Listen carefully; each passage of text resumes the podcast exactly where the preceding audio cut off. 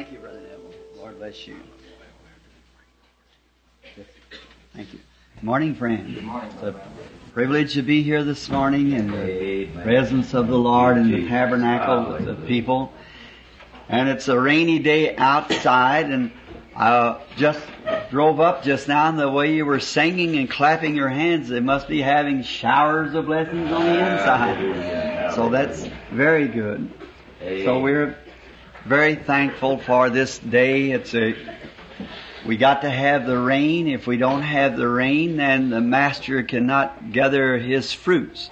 So we have a, a rain inside spiritual or there won't be any fruits for the harvest. Amen. We have to have a rain on the outside or we won't have any natural harvest. That's right. Amen. And you know, both of it, it takes something that died so that we can live. The harvest brings on life and life has to produce death. Through death we live. Do you know, every day by your natural life, something has to die so you can live. You have to, something dies. So you, you eat and live by dead substance. If you eat, uh, pork chop, the hog died. If you eat beefsteak, the cow died. If you eat corn, it died. If you eat uh, uh, wheat bread, well, it died. If you eat kale, it died. You live by dead substance naturally. Then isn't that proof that something had to die so we could live eternally? Christ died, the Son of God, that we can live eternally. So I'm so happy for all of that this morning to be knowing that these great disastrous times that we're living in now and know that Christ died for sinners and that was me. he died for me. Now, I guess last Sunday you remember that the Lord a few days ago spoke uh, to me and said we were going, uh, you notice in the last Sunday's tape, there were coming disasters. Uh, just coming down, I was listening to broadcast. Germany's got the worst flood they've ever had in the nation. It's killed hundreds and people are even hanging themselves. I jotted this down coming down. And uh, dikes has broke through and everything in Germany and England has the most terrific windstorms that's blown, uh, I believe, 70,000 houses away already, see. Well, we're at the end time. Amen. Jesus will appear one of these days, and we're at the end time. Just remember, this is just beginning. It's going to continue to come on and on, see. Um, we're at the end. Now, tomorrow, right after the message today, we're getting ready to leave for Arizona again. So we ask the church to pray for us.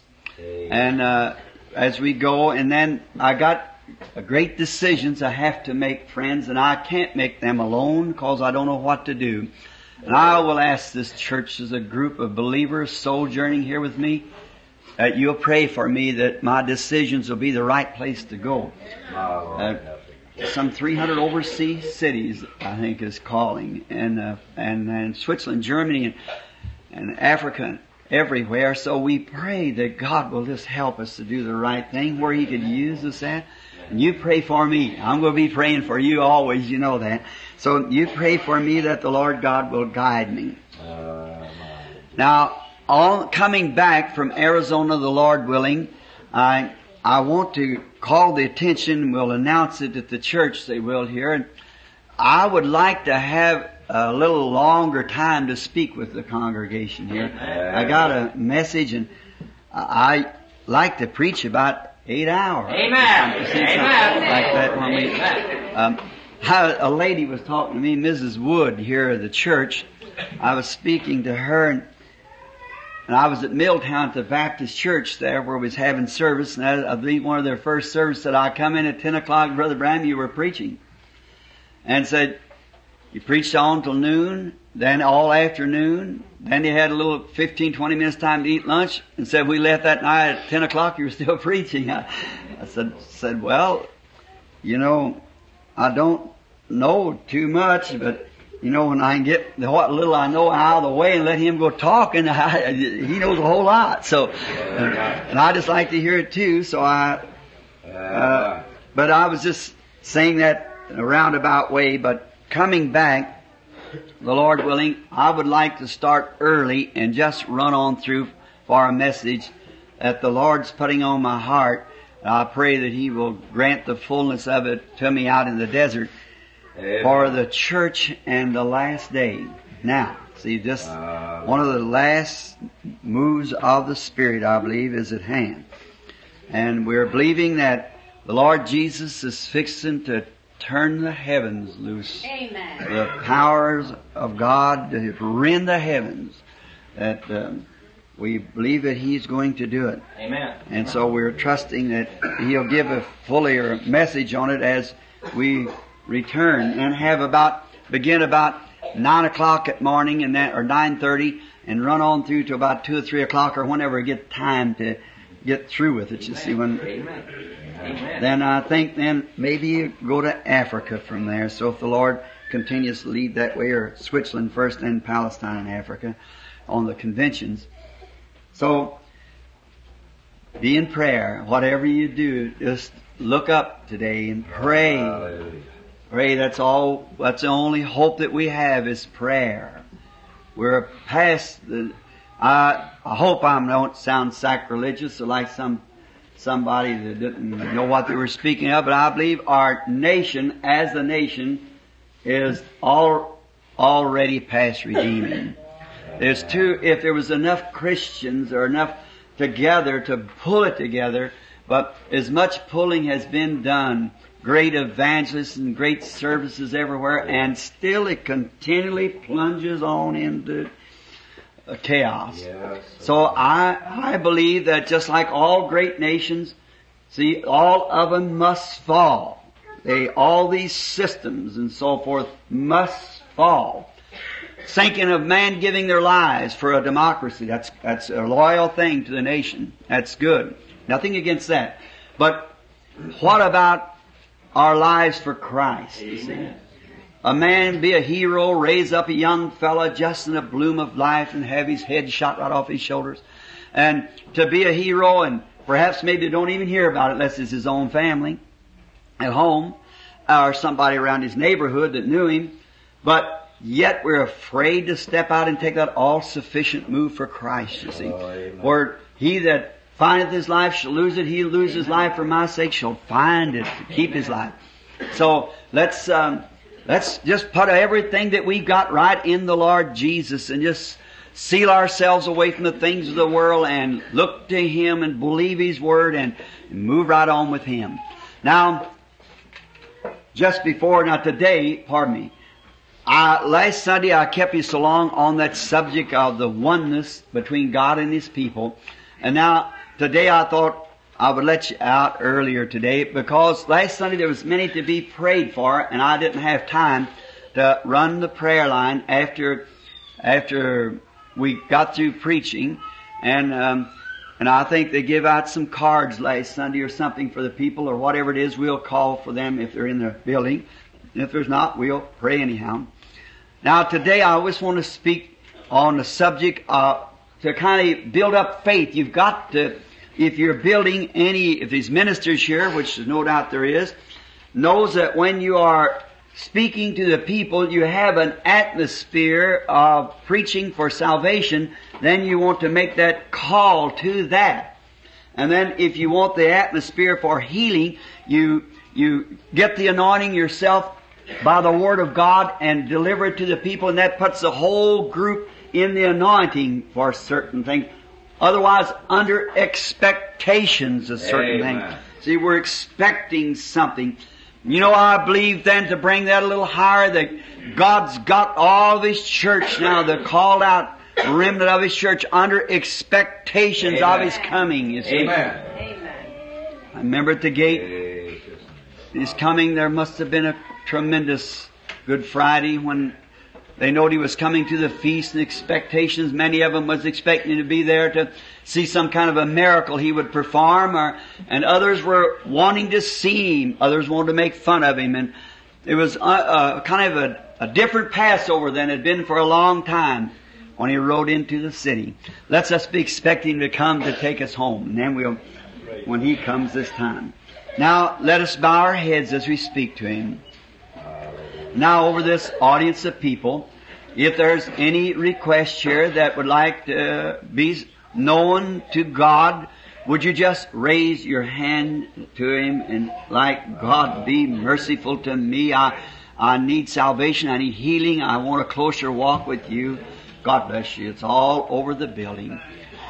Our Heavenly Father, as we approach Thy throne of grace, in the name of the Lord Jesus, that one who brought us this amazing grace, how we thank you with all of our hearts for Him who was without sin, came down and purchased the salvation for us, the unworthy ones, that we being unworthy, yet might be brought nigh unto Him by the shedding of His blood, that He might wash us for the water of the Word, and present us unto His Father as a chaste virgin, cleansed, sanctified by His blood, and made acceptable in the sight of God, washed and ready as we're thinking of the washing of the sacrifice. Thinking that when John seen him coming into the water, he spoke and said, I have need to be baptized of thee. Why comest thou unto me? He said, Suffer it, John, to be so. Oh, how I love that. In other words, John, you are the prophet, I am your God.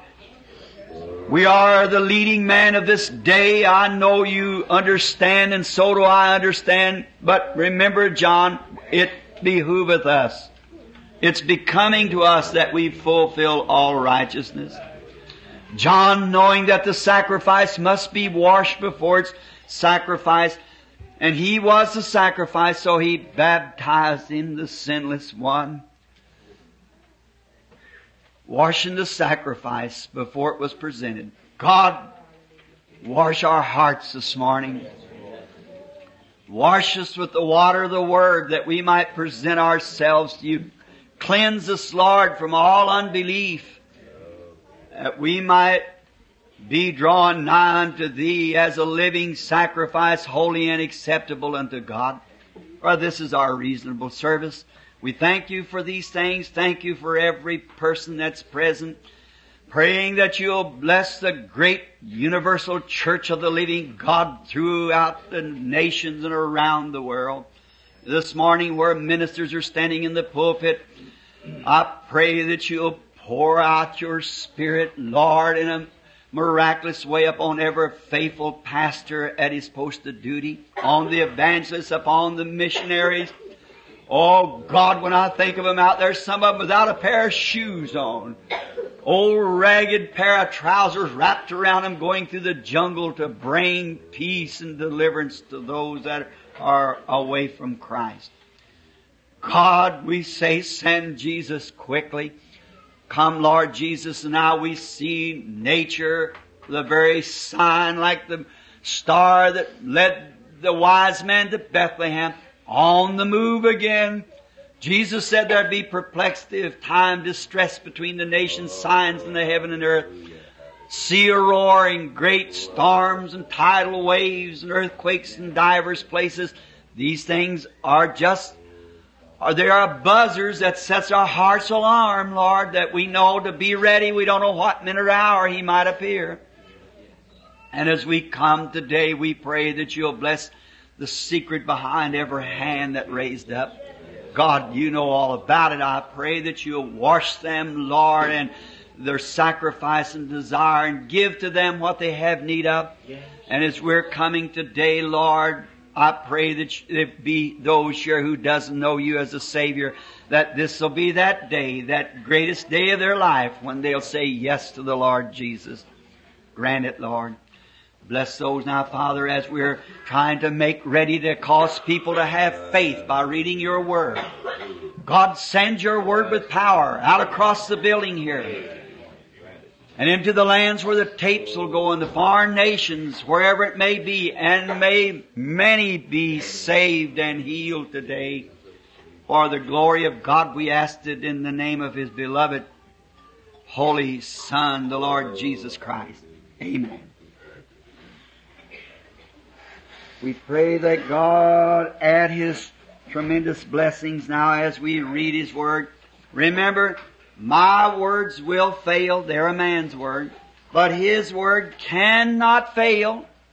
Heavens and earth will pass away, but my word shall not. what a hope that is today. I feel like singing with Eddie Perronet, all hail the power of Jesus' name, let angels prostrate fall. Bring forth the royal diadem and crown him Lord of all.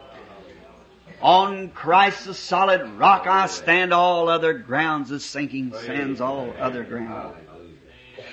Now, to many of you that read with us and would like to mark the text and sometimes refer to the scriptures that I have written out here on the notes, um, we are going to start read this morning from St. Matthew 15, 21.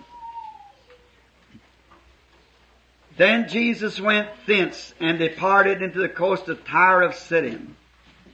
And behold, a woman of Canaan came out of the same coast and cried unto him, saying, Have mercy on me, O Lord, thou son of David. My daughter is grievously vexed with the devil. But he answered her not a word. And his disciples came and besought him, saying, Send her away, for she crieth after us. But he answered and said, I am not sent but unto the lost sheep of the house of Israel. Then came she and worshipped him, saying, Lord, help me. And he answered and said, It is not meet to take the children's bread and cast it to the dogs. And she said, Truth, Lord. Yet the dogs eat the crumbs which are fallen from their master's table. Then Jesus answered and said unto her, O woman, great is thy faith. Be it unto thee even as thou wilt. And her daughter was made whole from that very hour. now this morning we want to talk on faith. Now, my subject this morning is perseverance. Perseverance means to, to be persistent, to make a goal. Amen. Now, faith is the substance of things hoped for, the evidence of things not seen. We have our body and our being here is like a seed. And a seed on the outside has a shell. Inside the shell has a crust, or a puff, pardon me. And inside the puff has a germ. That's the way we are. Body, soul, spirit. Now to the body there's five senses. See, taste, feel, smell, and hear. To the soul there's conscience and so forth. Five avenues to it. The inside is one. One avenue. And that avenue is the same place that God set every man from Adam and Eve. Self-will. You will to live or you will to die. Either one you want to. It's, you're based on free moral agency and whatever spirit that you let dominate you will bring forth the fruits. Your life will be dominated by the inside. and faith, so many people rely upon these five senses on the outside. They're fine. Nothing against them. If they agree with this sixth sense, this soul, this spirit only can be of two kinds. One of them is the Spirit of God. The other is the Spirit of the devil. You can't serve two masters at the same time. You're wholly given to one or wholly given to the other. And if you got the Spirit of God in you, you got faith. And you'll believe every word that God wrote. And if you haven't, you might be, now the devil is not like some people think. He is mean and everything, but he's deceitful. The devil makes you think that you're right. But when you disagree with the Word, that shows that it isn't the Spirit of God because the Holy Spirit wrote the Bible. And then it's got to be agreeable with the Word. And remember last Sunday, just one little disbelief in God's Word. Eve, Satan told her the truth and he never denied the Word being true. But that one little part of the Word caused all this trouble. The woman disbelieved it because she was hunting for wisdom instead of staying with the Word. When God says anything, heavens and earth will pass, but His Word shall never pass away. God's Word must be fulfilled to the dot, just to the very tittle and jot. It must be fulfilled. Now, perseverance to be persistent, to try to make a goal, trying to, you got your mind set on something, and you're, you're persistent in it because you believe it's the thing that you want and you believe you can get it. Now, pardon me. To be persistent, you've got your mind made up now that what you're going to do. Now you cannot have faith in God without knowing the Word of God or knowing something about God. Now someone told you, if you go touch that post, you'll get well. You're sick. Uh, I wouldn't believe that. You might do it. But that's just a little too strong for my faith. I, I don't believe there's any virtue in that post. No more than I believe there's virtue in a statue or a monument or a crucifix or something like that. I believe the virtue is in Christ. And Christ is the Word. In the beginning was the Word, and the Word was with God, and the Word was God, and the Word was made flesh and dwelt among us. Now the Word itself comes back in the form of the Holy Spirit into us, and it's Word in you. God in you.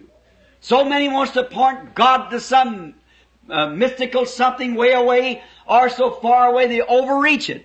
God is in you. Amen. The hope of glory. Christ. The mind that was in Christ in you.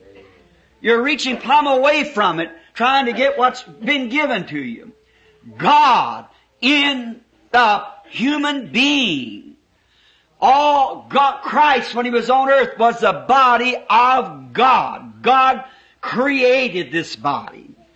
It was a different body, yet it was a human body. You know, Solomon built him a house, but Stephen said, Howbeit the Most High don't dwell in houses made Amen. with hands, but a body has thou prepared me. Now, God prepared himself a body in the form of the Lord Jesus, which was the Christ, meaning the anointed one, and now all that God was, was in Christ. Amen. He was the fullness of the Godhead bodily. That's what the scriptures say. Amen. Now, and all that God was, He poured out in Christ. He was Emmanuel. Amen. God with us. Amen. And all that Christ was, He poured out into the church. Amen. What is it? Anointed one. Hallelujah. to continue His work, that His Word might live constantly. He lived by the Word of the Father.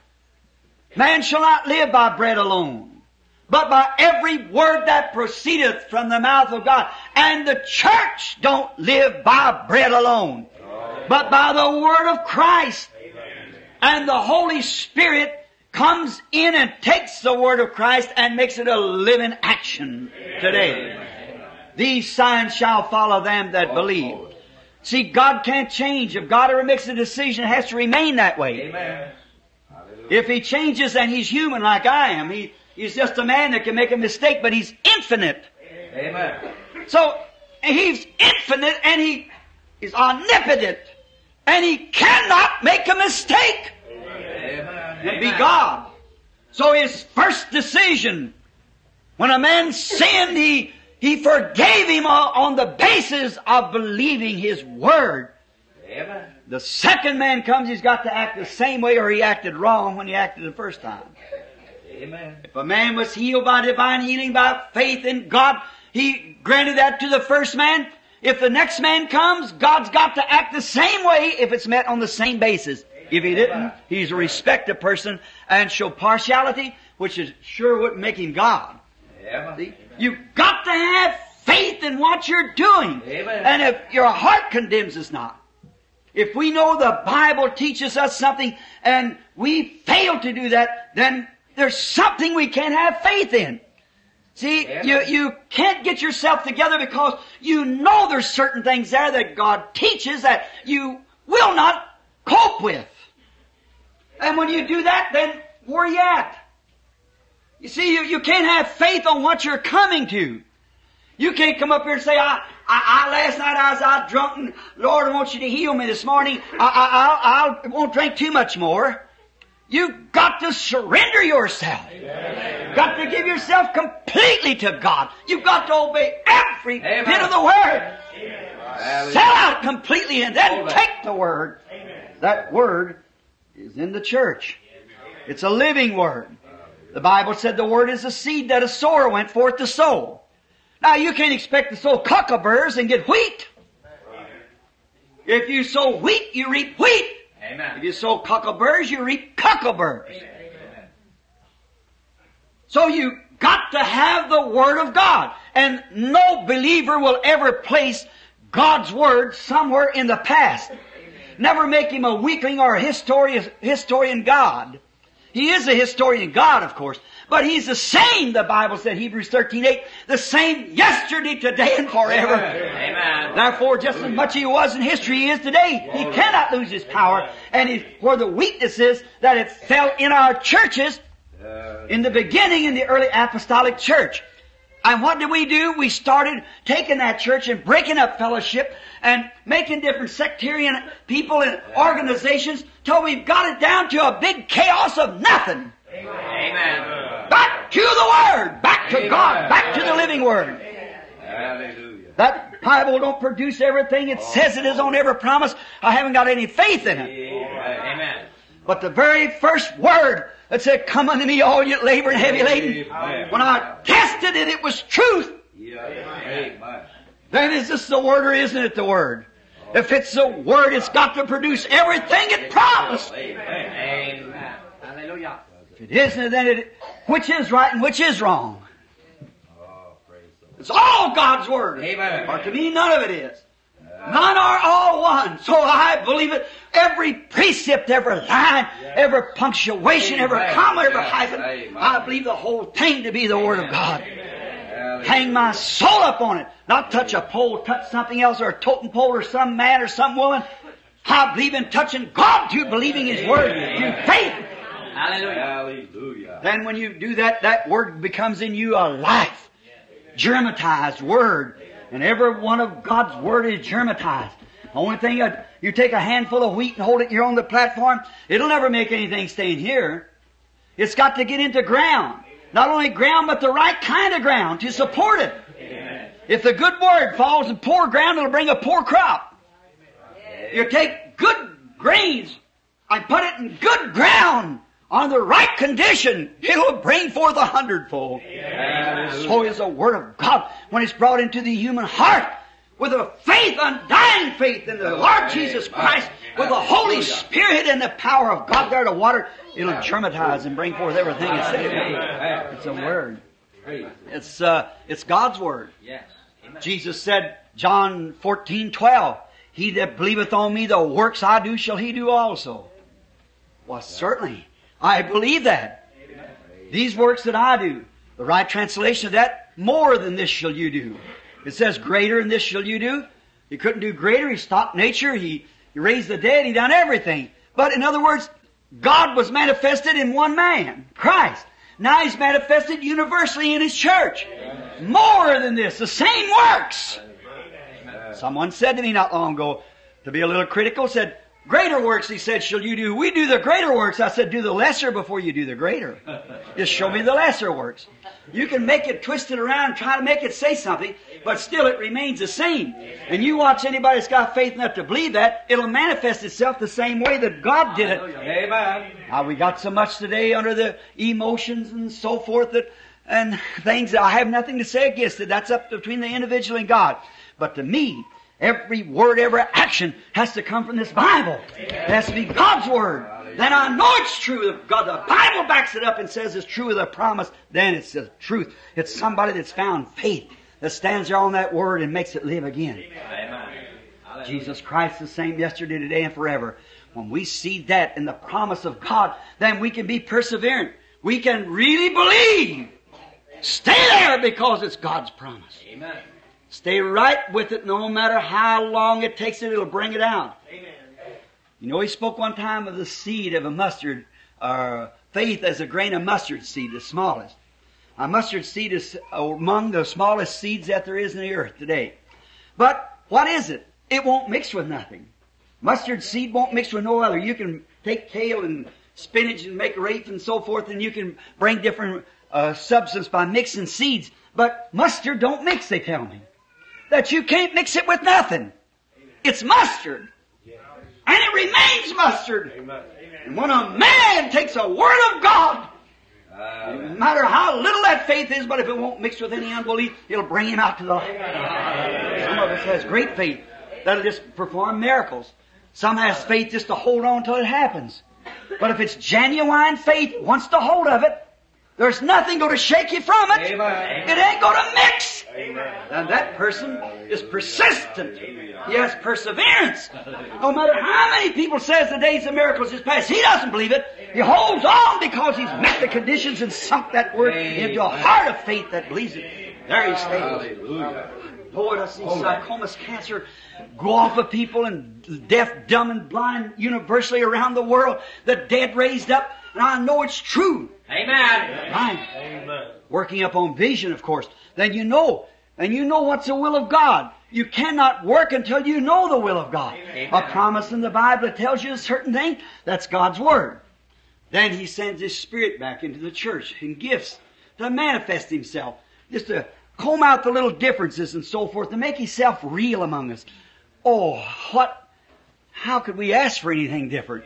See, when He comes to us and makes Himself so known, so personalized Himself, God amongst His people, Amen. a little while and the world. The world, there's a Greek word cosmos, which means the world order.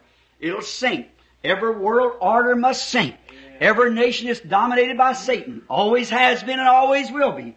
Outside of Israel, when they become a nation. Satan took Jesus up top of the mountain and said, showed him the kingdoms of the world. All it was and would come. Said, I'll, I'll give them to you if you'll fall down and worship me. He said, get hence, Satan. He knew he was going to fall heir to them in a millennium, but every one, I stood where the pharaohs once governed the world, no one. And you'd have to dig 20 feet beneath the earth to find their kingdoms, their seats where they once sat. The Caesars of Rome and, and the pharaohs of Egypt. All these things, and if the world should stand, so will these democracies be. But there is, what do they all speak of? Uh, something in the human heart trying to find that unity. And if you'd only look up, the unity comes from God. The power of God. When the believer, the creation here on earth that God has created is united with God, then that comes a unity and gives faith. And when a man sees that, he's persistent. Nobody's going to shake him. Jesus said over there, the works that I do shall you do also. A little while in the world, cosmos, sees me no more. That's the world order. They see me no more. Many church members, fine people, going to church, living under that thought that they're all right. Why, you're not all right as a church member. You're a citizen. You might try to do right, but friend, let me tell you, you must be born again. You don't come into the church, you don't come into the church by shaking hands. You don't come into church by church membership. You come into the church by birth. I've been in the Branham family 52 years. I, they never asked me to join the family to make my name a Branham. I was born into the family of Branhams. I'm a Branham by birth. That's how you're a Christian by birth. When you're born to the Spirit of God. Persistent. Yes. That's when you can achieve something. All man down through the ages uh, has always been able to achieve what they're persistent if they're if they have faith in what they're trying to achieve. It depends on what your achievement is. It depends on what you're trying to do. It, whether you're persistent or not. How much faith you got in what you're doing. We must have faith in God. We must believe God. I got many scriptures right here I want to refer to. Now, if a man is trying to be persistent, and he, he's got to have something first that'll give him faith in what he's doing. Now we remember, to begin with, the Bible tells us that Jesus Christ is the same yesterday, today, and forever. I remember that. God, when Christ was on earth, He said, the works that I do shall you do also. Mark 16 said, go ye into all the world. The last address that Jesus gave to the church. Listen, the first commission He ever gave His church was go into the cities before He came, Matthew 10, and to heal the sick, cleanse the leper, raise the dead, cast out devil, and as freely as you have received, freely give. That was His first commission to the church. The last commission and the last words that fell from His lips when He went up until He comes again with a shout, the voice of the archangel, He said, go into all the world. Preach the gospel to every creature. He that believeth and is baptized shall be saved. He that believeth not shall be damned. And, and's a conjunction, tying your sentence together. And these signs shall follow them that believe. Amen. My name they shall cast out devils, speak with new tongues, if they tuck up serpents or drink deadly things that shall not harm them. If they lay their hands on the sick, they shall recover. The Bible said they returned back with rejoicing, the Lord working with them, confirming the word with signs following. See, they had, they were persistent in it because they had something to achieve. They had a straight commission. How far was that commission go? To all the world, to every creature. Amen. How many generations? Every generation, every creature. Peter said on the day of Pentecost, repent every one of you. Be baptized in the name of Jesus Christ for the remission of sins. And you shall receive the gift of the Holy Ghost. For the promise is unto you and to your children and to them as far off, even as many as the Lord our God shall call. How can you place the Holy Ghost and the power of Christ way back in some, almost a prehistoric way back in some generation back there? God knew that. They'd say that. That's reason he said, I'll not leave you comfortless. I'll pray the Father. Send you another comfort of the Holy Ghost. A little while and the world Amen. won't see me no more. Yet ye shall see me. For I, and I is a personal pronoun, I'll be with you, even in you, to the end of the consummation. Amen. Jesus Christ the same yesterday, today, and forever. Hallelujah. Oh, God living in His church, in His people. What denomination, Brother Branham? He don't pull strings on denomination. God deals with individuals. Each man, each woman, boy or girl that will believe on Him. No matter what denomination they belong to. He's hunting hungry hearts. Now, persistent, trying to achieve something. All man through all ages has been that way. Now we take for instance Noah. Noah was very persistent. After he had found the will of God. You got to first find the will of God. Now you've got to find the will of God this morning as you're coming to be prayed for. You've got to find the will of God whether it's God's will to heal you or not. The next thing you have to do if you're coming to get salvation, you've got to find out whether it's God's will to save you or not. The first thing you have to find out what God's will is, and then if you really have received the seed in your heart, then you can be persistent. There's nothing going to move you. No matter what wisdom man tries to say, it's not so and it's not this and that and the other, it doesn't move you one iota because you know what the will of God is. He's spoken into your heart. Your faith sits there, and it'll hold right on. No matter if it's no more than a like a grain of mustard seed, it'll bring you right out to the to the place. Hallelujah. The will of God. Yes, Noah, after he heard the voice of God telling him that there was going to be a flood came, uh, come, pardon me, that was going to destroy the world. Nature was going to cut up. Didn't Jesus say as it was in the days of Noah, so will it be at the coming of the Son of Man? Amen. Nature would take a rampage. Hallelujah. And we see it today. I want to stop here for a minute. When I was coming into Bombay, where we, the Lord gave us the greatest crowd we ever had, 500,000 at one time to preach to. There was a piece in a newspaper I was reading. Said the, well, the earthquake must be over. Said a few days before the earthquake come, all, in India they're poor, real poor. They build their fences out of rocks and so forth. And the little birds flew out of the rocks from their nest and went out in the field and sat in the trees. The cattle that stood around the walls and towers went out in the field in the hot sun, wouldn't stand in the shade, they stood in the sun out there. They didn't know what this strange thing was. Then all at once the earthquake shook the walls down, the towers down. If the little birds had been in there, they'd have been killed. If the cattle had been standing beneath that, they'd been killed. Don't you see? The same God that warned the birds and the beasts in the days of Noah. And a what do you want to call it, premonition or whatever you want to say, how God dealt with His birds. He gave them the instinct to fly out of that wall and get away from that thing before it struck. You think that God thinks enough of a sparrow to take him out of the wall? How much more you than a sparrow? He knows how to take care of his own. Sister laying here on this cot stretcher, if he fed the sparrow and clothed the field with grass, how much more does he think of you? How much more are you than a sparrow? Have faith in God regardless of feelings or anything else. It's God's Word. You take a hold of it and hold to it. Hallelujah. Right? Glory. Praise the name of Jesus. Be persistent. Believe it. Hallelujah. Hold on to His Word. Then after the earthquake stopped, the little birds flew back, flew into their places and made their rocks hole or places in the rocks again and built their nests. The cattle, the same God that was in the days of Noah. Noah! Well, you think science would have said to him, they had greater science than they do now. They could achieve greater accomplishments than they can now.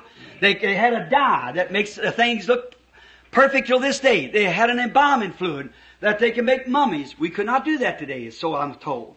Then another thing, they built a pyramid. Who could build a pyramid today?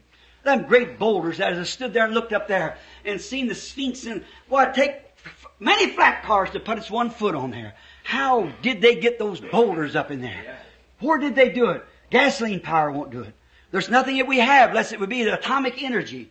And that might have been the same thing that caused the antediluvian destruction, that threw the world out of Caver and threw it away from the sun, pushed it backwards and caused the rain. If God said there'd be rain, there was going to be rain, regardless of whether it ever been or not. Amen. No matter how many scientific proofs there was to Noah, Noah heard the voice of God, said it's going to rain. And there never been rain upon the earth. You see, as he took Abraham up to the top of the mountain, and there told him to sacrifice his own son. And when Abraham got Isaac ready, and little Isaac questionable, a type of God and his son, tied his hands behind him and said, here is the fire, and here is the wood, and so forth. Here's the stones, here's the altar, but where is the sacrifice? And that old father, now about 114 years old with a son that he'd waited for for 25 years, through difficulties and so forth, and how it helped to that undying word of God had been planted in his heart. He's going to have the baby anyhow. What was he? Persistent.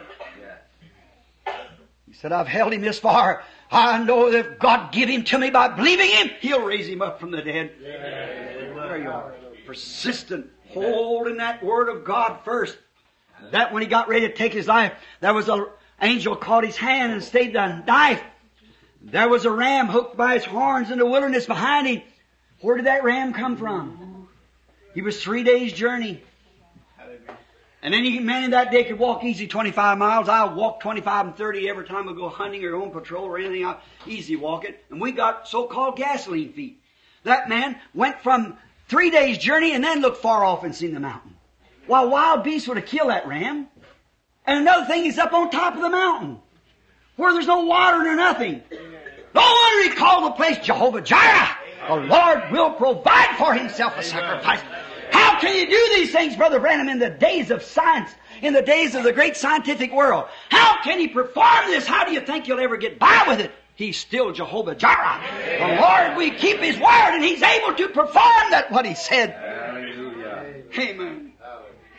You can take a dead, cold formal church.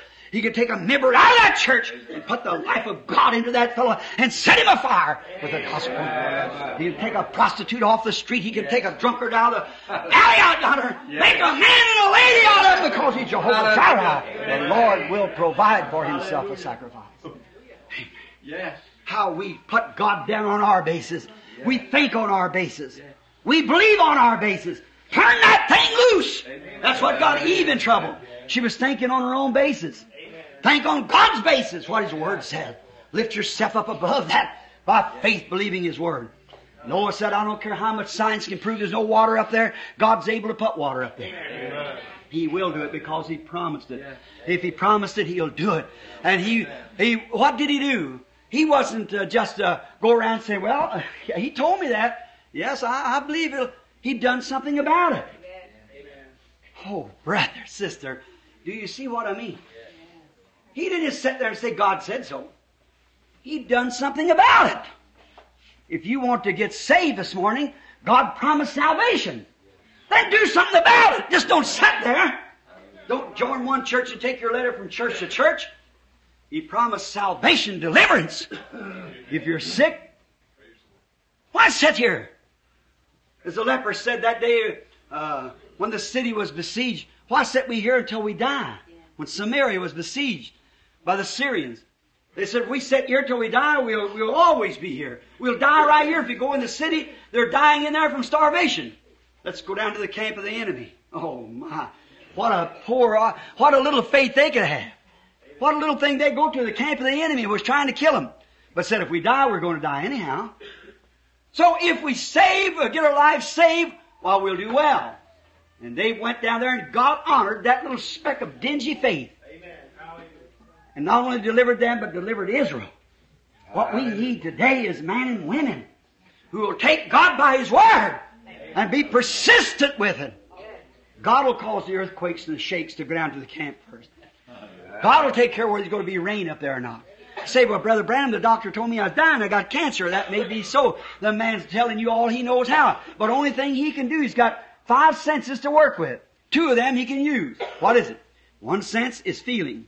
The next place is a, a seeing. Seeing and feeling. He feels something or sees something through an x-ray. That's all the man has to work with. That's all he knows. But he's doing the best he can do. But don't look at that. He's come to his end. Look up here. What this promise? How can it be done? God said so. It settles it when God said it. That settles it. It's eternally settled forever in heaven. His Word is. And His Word is made flesh. And it's flesh today in you if you'll let it come flesh. If you abide me and my words in you, then ask what you will. And it'll be done. St. John 15. See, we won't just let them words stay in here. Believe it. It's the truth. It's a seed. It'll, it'll, it'll bring to pass everything that He promised. Now, notice, of science will come out there, a group of scientists and said, uh, uh, Mr. Noah, uh, you're a fine minister. We, we appreciate you. got a nice congregation here, your family. But, however, if you, uh, we don't agree with you, and we know that you're, you're different, you're, you're just causing fanaticism to be sold amongst the people, and you're even scaring some of the people, telling them that the world's coming to an end. We want to show and scientifically prove to you, oh, that devil never did die. He, he's just still trying to do that. That same one that said, if thou be the son of God, let me see a miracle. Perform a miracle and turn this bread, this, uh, you're hungry, make this uh, stone's bread, I'll believe you. The same devil and an educated priest said, if thou be the son of God, come down off the cross and prove it to us, see? That devil don't, he just don't die. Amen. See, the devil always takes his man, but his spirit stays here for another. Amen. But let me tell you some encouragement. God takes his man, but his spirit stays here for another. Yes! Hallelujah. Somebody's going to receive that word. Somebody's going to be anointed one way or the other. It depends on what you, what spirit's on the inside of this grain. That's when you're going to believe it or not believe it. That's what you're, uh, someone said to me not long ago, a minister, it'd be surprising. And I was in a doctor's office when he said it. And I'll tell you the truth, I found more believing doctors in divine healing than I have ministers. That's right.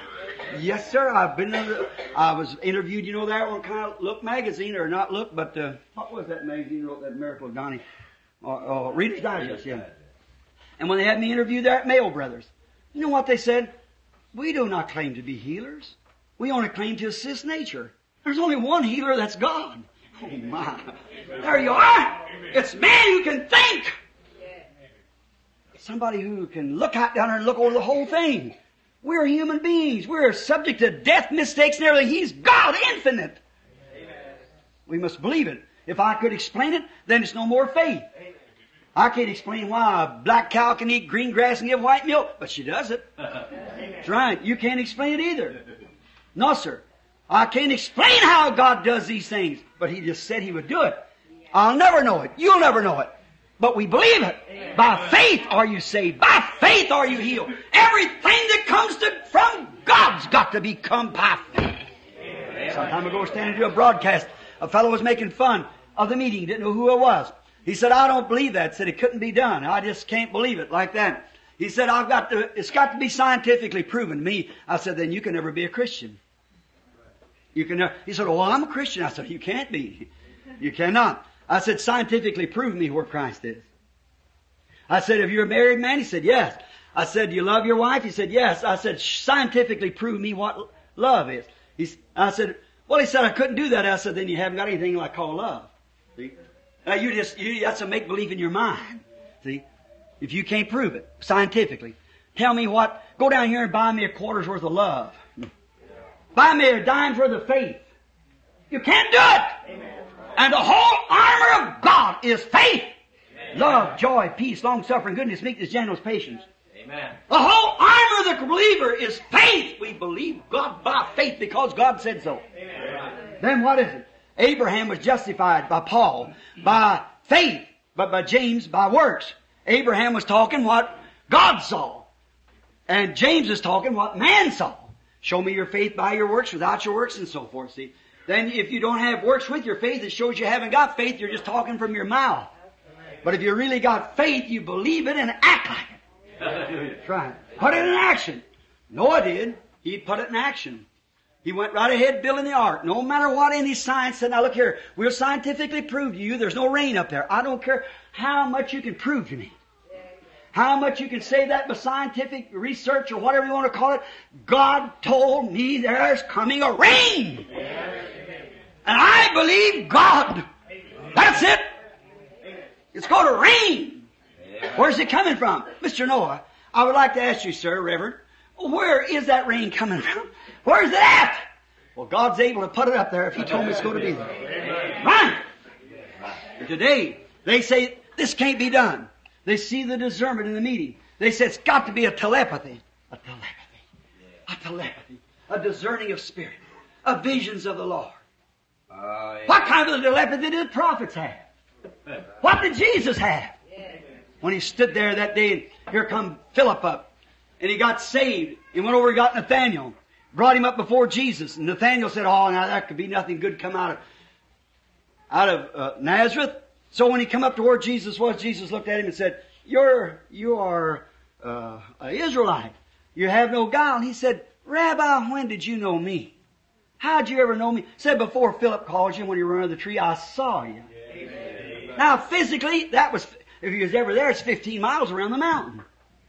The two places, a day's journey around the mountain. How could he saw him?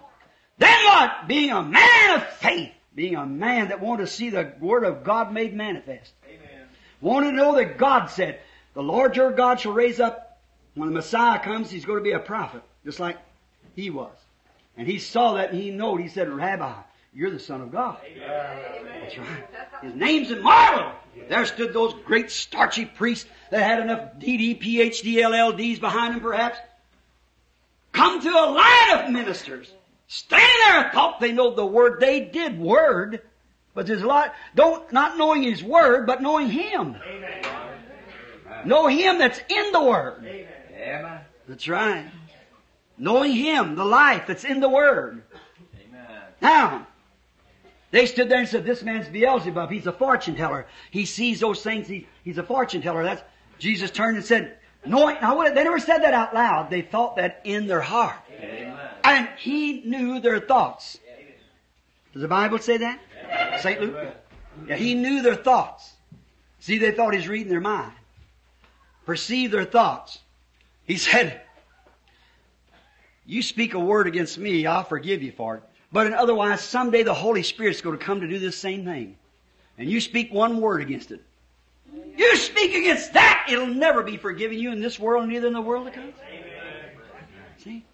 See, the Holy Spirit, they couldn't understand it. They had to answer their congregation because their congregation was standing there. And they said, well, he, he must be reading their minds. He's got a telepathy. He's Beelzebub, a fortune teller. And anybody knows that a fortune teller is of the devil. Amen. And they call the work of God a devil. Calling this works of God. Don't you know that anything the devil has is something that's perverted from the real? What is a lie? It's a truth perverted. What is an adultery? It's a righteous act perverted. All sin is, is truth and righteousness perverted. What is death? Life perverted. Amen. Certainly, it's the way it, it is in His Word. That's the way it is. And people just try to shadow it, shade it, make it say things because they don't know. They don't know they don't have faith to take the Word. But Nathaniel did. How about Simon when he come up there? Heard that old Pharisee father of his. Say, Simon, my son, before the end time comes, there will perhaps I've looked for him to come in my days, but he didn't come. He may come in your time. And if he does, Simon, here's what's happened. There'll be everything going on, son. And there'll be all kind of false things rising everywhere, but you remember this. Stay with the Word. Now, if this Messiah rises, he'll be a prophet. And this Messiah will be a prophet just like Moses was, because our Word of God says he'll be a prophet like him. You'll know he'll be more than a prophet. He'll be the God prophet. But his actions and words will be a prophet because you go no higher than that till you go to God, see? So he said he'll, he'll be a God prophet. His work shown on earth will show a prophet so we know that it'll be God. Remember that. And I guess when Andrew come told him that night, oh, we saw the Messiah, I imagine Simon said, get away, get away. Go away. Ah, go on. Don't bother me. But the next day when he attended the meeting, walked up in the presence of the Lord Jesus and he said, Your name is Simon! And you're the son of Jonas. Amen. That took the starch out of you. Yes. What did he do? He, Jesus, that ignorant fisherman, he couldn't even sign his own name. The Bible said he was both ignorant and unlearned. But it pleased God with that faith to make him Peter, the little stone. Give him the keys to the kingdom. Upon this rock I'll build my church. What? Upon a rock? Like the Catholic says? No. Upon what? What is it? Upon the spiritual revelation. The flesh and blood has not revealed this to you, but my Father which is in heaven has revealed it to you. Upon this rock. Upon the written word of God being spiritual revealed. I'll build my church and the gates of hell cannot prevail against it. Why? It's more than a mustard seed.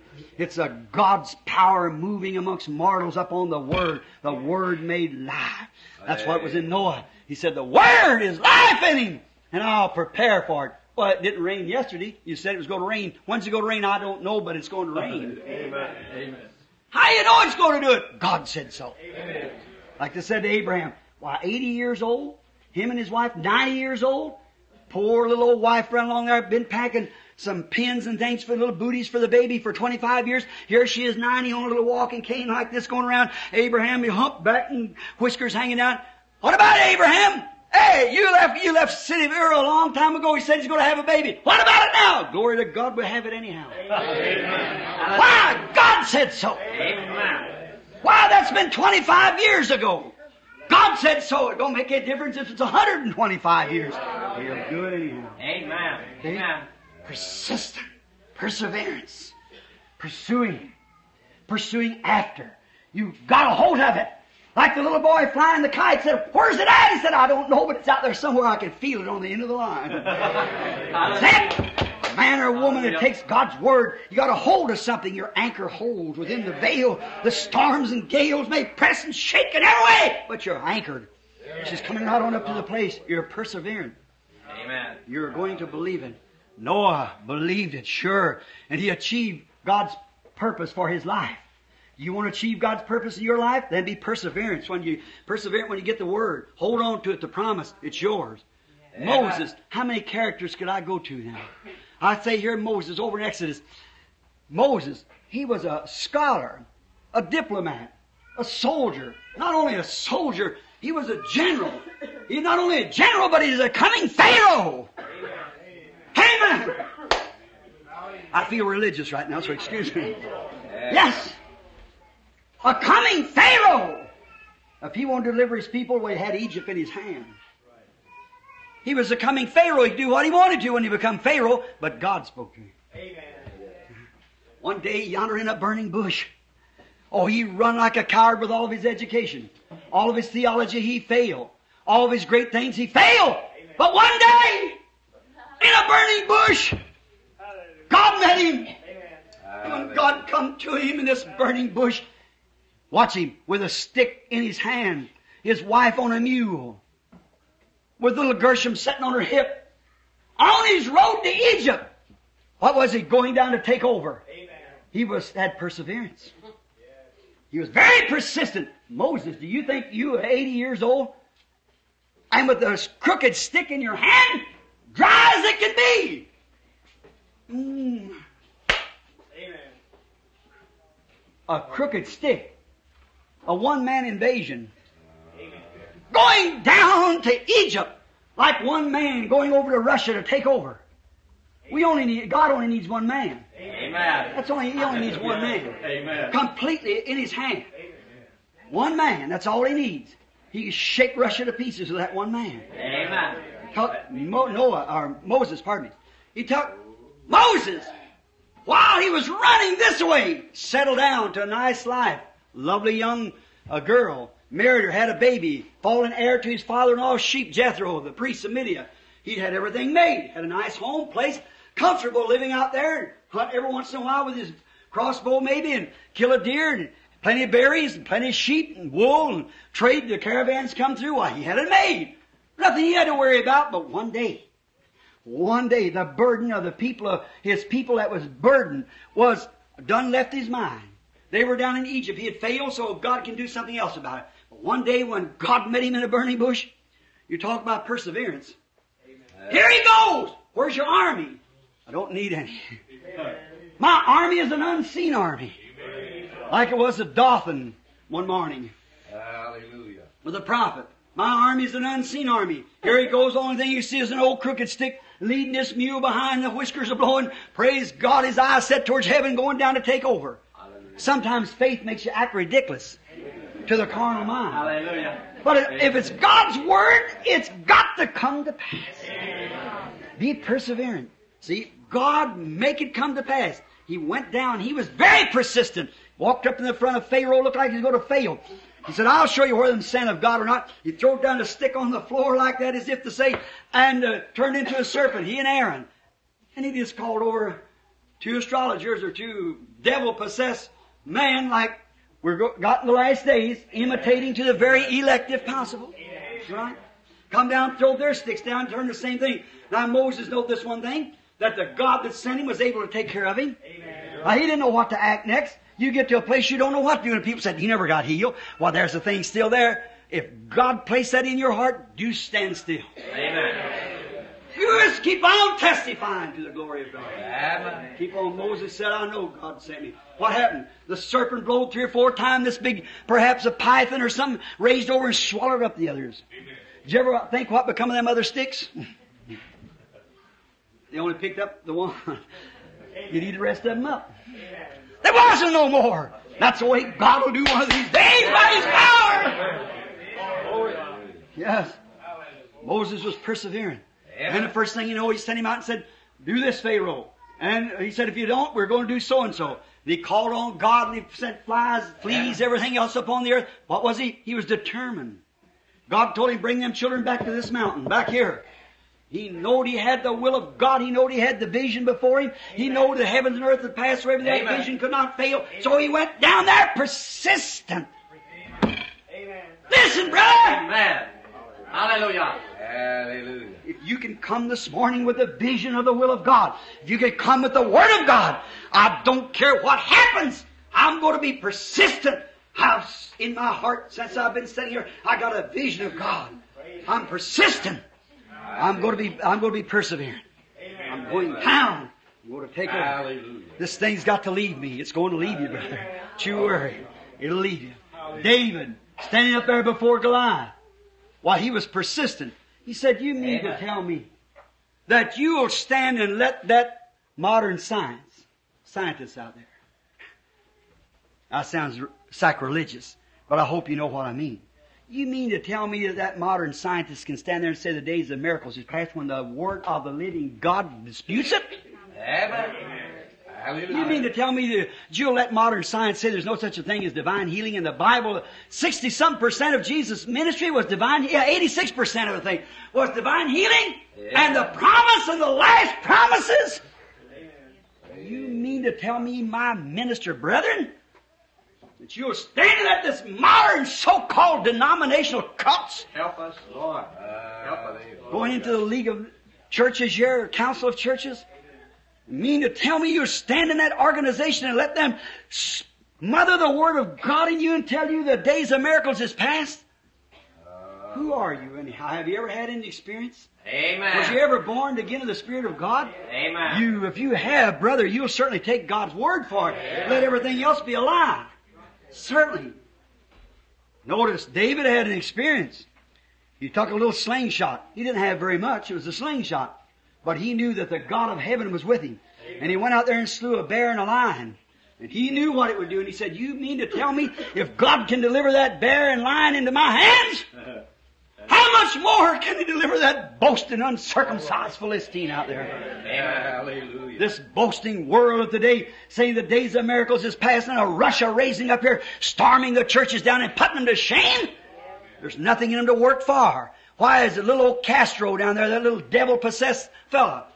I, I know him, shook his hands and met him and so forth when I was there. And he talked nice to me and everything like that. Said he believed there's coming a millennium and a Christ and so forth, but he sold out to the devil. Yeah. Well, what did he do? He done some good things.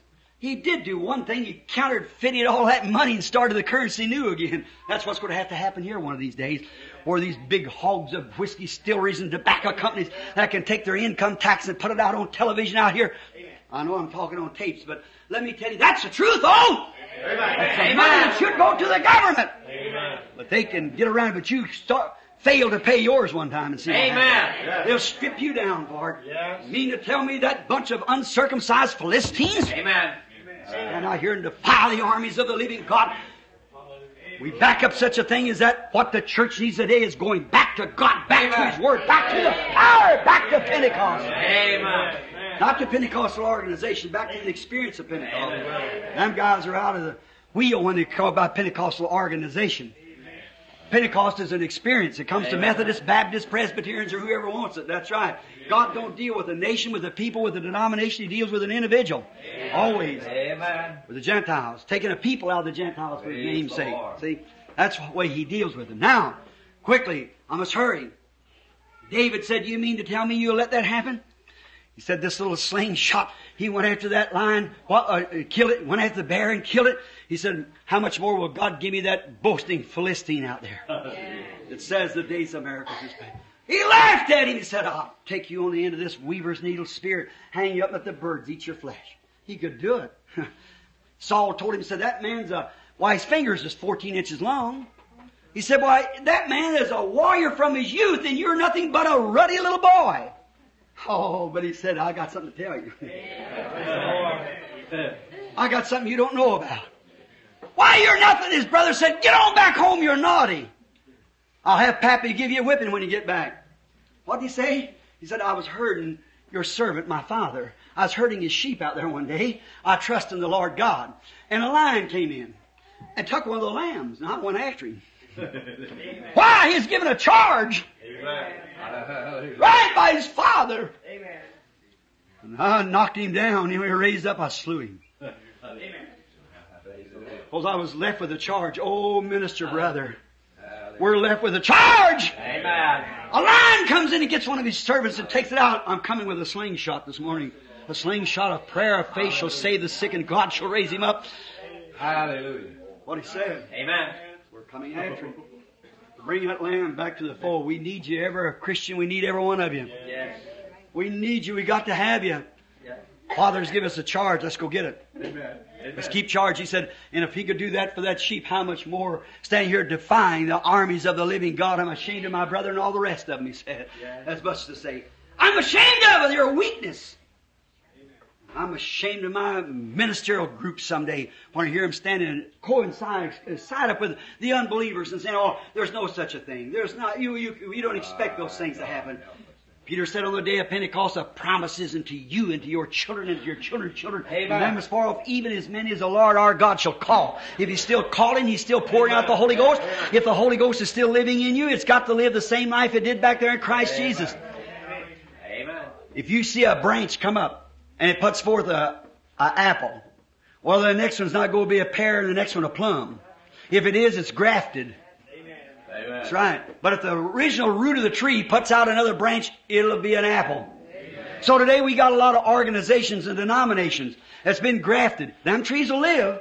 Yes, sir. I seen a tree the other day with nine different citrus fruits on it, and it had uh, pomegranate. It had, uh, I believe, it was uh, grapefruit, lemon, and all on it. But it really was an orange tree. And I said to the man, Mr. Sharrit, my friend, I said, well, how has that been an orange tree? He said, well, you just split the tree and put this grafted in there. I said, well, when it brings forth fruit, will it bring forth the orange? I said, no, it brings forth after its kind. There you are.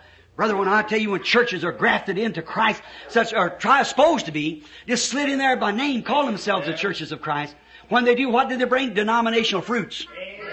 But if that branch ever brings forth another limb, it'll be like the first one was. Let me tell you, brother, if the Holy Ghost is real in the church today, the kind of church it had, it wrote the book of Acts behind it.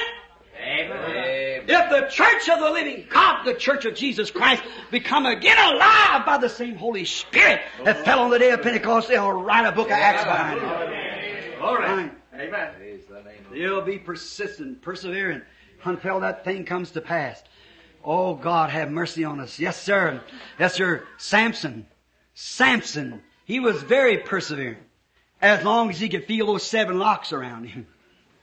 He knew that was a promise that God gave him. And every man and woman could be as persistent as Samson was as long as you can feel that power of promise around you. God, here is the word, the word said so. And you can be persevering as long as you know that you've got that promise in your heart, that faith that told you while you're sitting here now, that faith says, I'm healed. Amen. I'm healed. You feel it. Just keep walking on. Brother, God will take care of the Philistines. Don't you worry. Did you ever think how Samson, with that old jawbone of the mule, you know how thick those helmets was? Some of them about an inch or inch and a half of solid brass. To take a two-handed sword and hit him on the head with it wouldn't hurt him.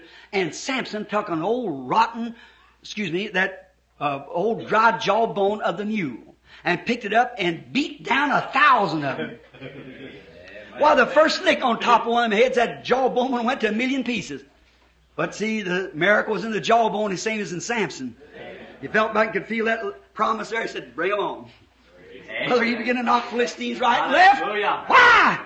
He was Glory to persistent God. till the last Philistine was laying on the ground. Amen. Amen! Amen. What did he have? Not very much. He had a mule's jaw to fight against swords and spears and trained man. Yes. But he had the power of God on him. You notice the power of God came upon him first. Oh, brother, fight till every symptom's gone. Hallelujah. Hallelujah. All right. Fight till every every doubt is gone. Say, well, in my case it's different. Take that jawbone and knock it out of there. This is said, but you know, I'm just a little different. I'm getting too old. Knock it out. Abraham was a hundred. Go on. Well, but my case is very bad. Jonah was in the belly of the whale, hands tied behind him, laying down the whale's vomit. Everywhere he looked was whale's belly. He had plenty of symptoms. But he turned over and said, Once more I look to your holy temple, Lord. Can't hide him. That's it. Persistent perseverance.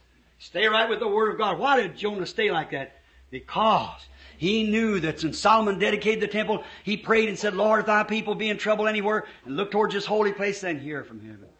Answer their prayer. And he knew this one thing, God would hear that prayer. And if Jonah, under those circumstances, could have that much faith in God, what about you? Amen. There's none of you here that better circumstances. Now, how much more look to a temple where a man finally backslid, Saul, who prayed the prayer, but it was God's dedication, when the Holy Spirit witnessed it by a pillar of fire to come in and go down in behind the same pillar of fire that you have the picture with you today, moving among us, doing the same signs and wonders. What's the matter? Listen quietly. Listen.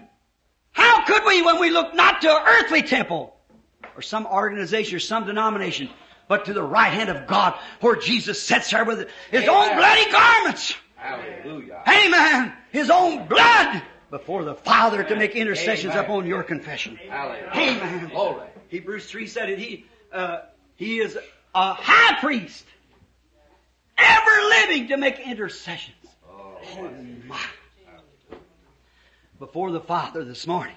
A high priest. If Jonah could look out, refuse to see the whale's belly, how much more can we fail to see the little ache and the little pain or the little whatever we got? I look towards your holy promise, Lord. You can't hide a saint from his prayer. That's all there is to it. Sure. Oh, he was, I got to hurry up, my friends. I'm going to be too late again. That's a few more little text here. John. He was so sure because God told him, you know, now his father is a priest, you know, but strange he didn't go down to be a priest. He went to the wilderness. He didn't want to get mixed up in man's theory. He went to the wilderness to find out at the age of nine. His father and mother being old, no, they never see their prophet's son ever come into power in that day. And remember, that same spirit is promised us in this last day. Oh, Elijah. Remember, Jesus never referred to that when he said, He spoke of John the Baptist. If you notice, I send my messenger before my face, Matthew 3. Of course, you don't, you got a contradiction in the scripture. He said, before this day comes, of the great and terrible day of the Lord shall come to burn the earth with fire. The earth wasn't burnt with fire back in them days. The world will be burnt with fire after this coming. He would send the Elijah to straighten the things up and bring the people back to reconciliation. And what this Elijah, the first one come, would restore, would bring the faith of the fathers to the children, but the one in the last days would restore them back to the faith of the fathers. Amen. See, back to the original Pentecostal fathers. The right message, the beginning. Elijah, God sent him, is my prayer. Send him, oh Lord, send him quickly. We'll pray for him that he'll appear on the scene. And God always has his representative somewhere in the earth. He's never been without a witness somewhere. Amen. Always got a witness, standing true. And I believe he's, I believe that uh, we're shadowing the coming of the Lord right now. Time for the power of God to rise again Amen. in the form of a prophet of Elijah and send down here and straighten the people and bring them that little group as it was in the days of Noah, as it was in the days of Lot. So will it be just in a minority. The church will be. All right. We find John didn't go down to get his ecclesiastical training, but he went to the wilderness to get an experience. When he come back out, he talked wilderness. Generation of vipers, snakes he found in the wilderness, axes laid to the root of the tree. His sermons is based upon such as that. But watch, they come around, he said, There's one standing among you now that you don't know. He knew what he was talking about. Are you the Messiah? He said, No. Are you that prophet? That Messiah prophet was raised up. I am not! He said, But he's standing among you now. Perhaps maybe Caiaphas, the high priest, had been there, which I guess he wasn't. He's too dignified to come down to a place like that. But he, um, some one of the priests might have said, Sir, here's Brother Jones. He's a fine fellow, Brother so and so here, Brother John Doe. He, I, I believe he, the Lord's making him a Messiah. John said, I'll know him. There'll be a sign following him. He knows what it Blessed are the spiritual that understand. Blessed are they who has eyes and can see, Amen. ears that can hear. Amen. So I'll know him. God will identify, identify him. God vindicates his servants. Yes, sir. And after a while he come, he looked up there and he saw, he said, Behold the Lamb of God that take away the sin of the world. He was persistent that no PhD, LL, double L, whatever it was, going to come in some priest, some uh, a favorite man of the hour with some kind of a fandango. He was, that man come down there and he knew who he was because there was a sign following him. He knew who it was. These signs shall follow them that believe. God's church being raised up and put in power. Yes. Now, down to finish the text now. John persistent, and he had perseverance because he knew that he'd know that Messiah because the Messiah was to bear a sign. And we're seeing signs today. Signs of the coming Messiah. Pressing in. Now listen quietly now. When this Greek woman, when she heard of Jesus, faith cometh by hearing. Now she was a Greek, a heathen. So she heard. And she come. You know what? Faith finds a source that others don't see.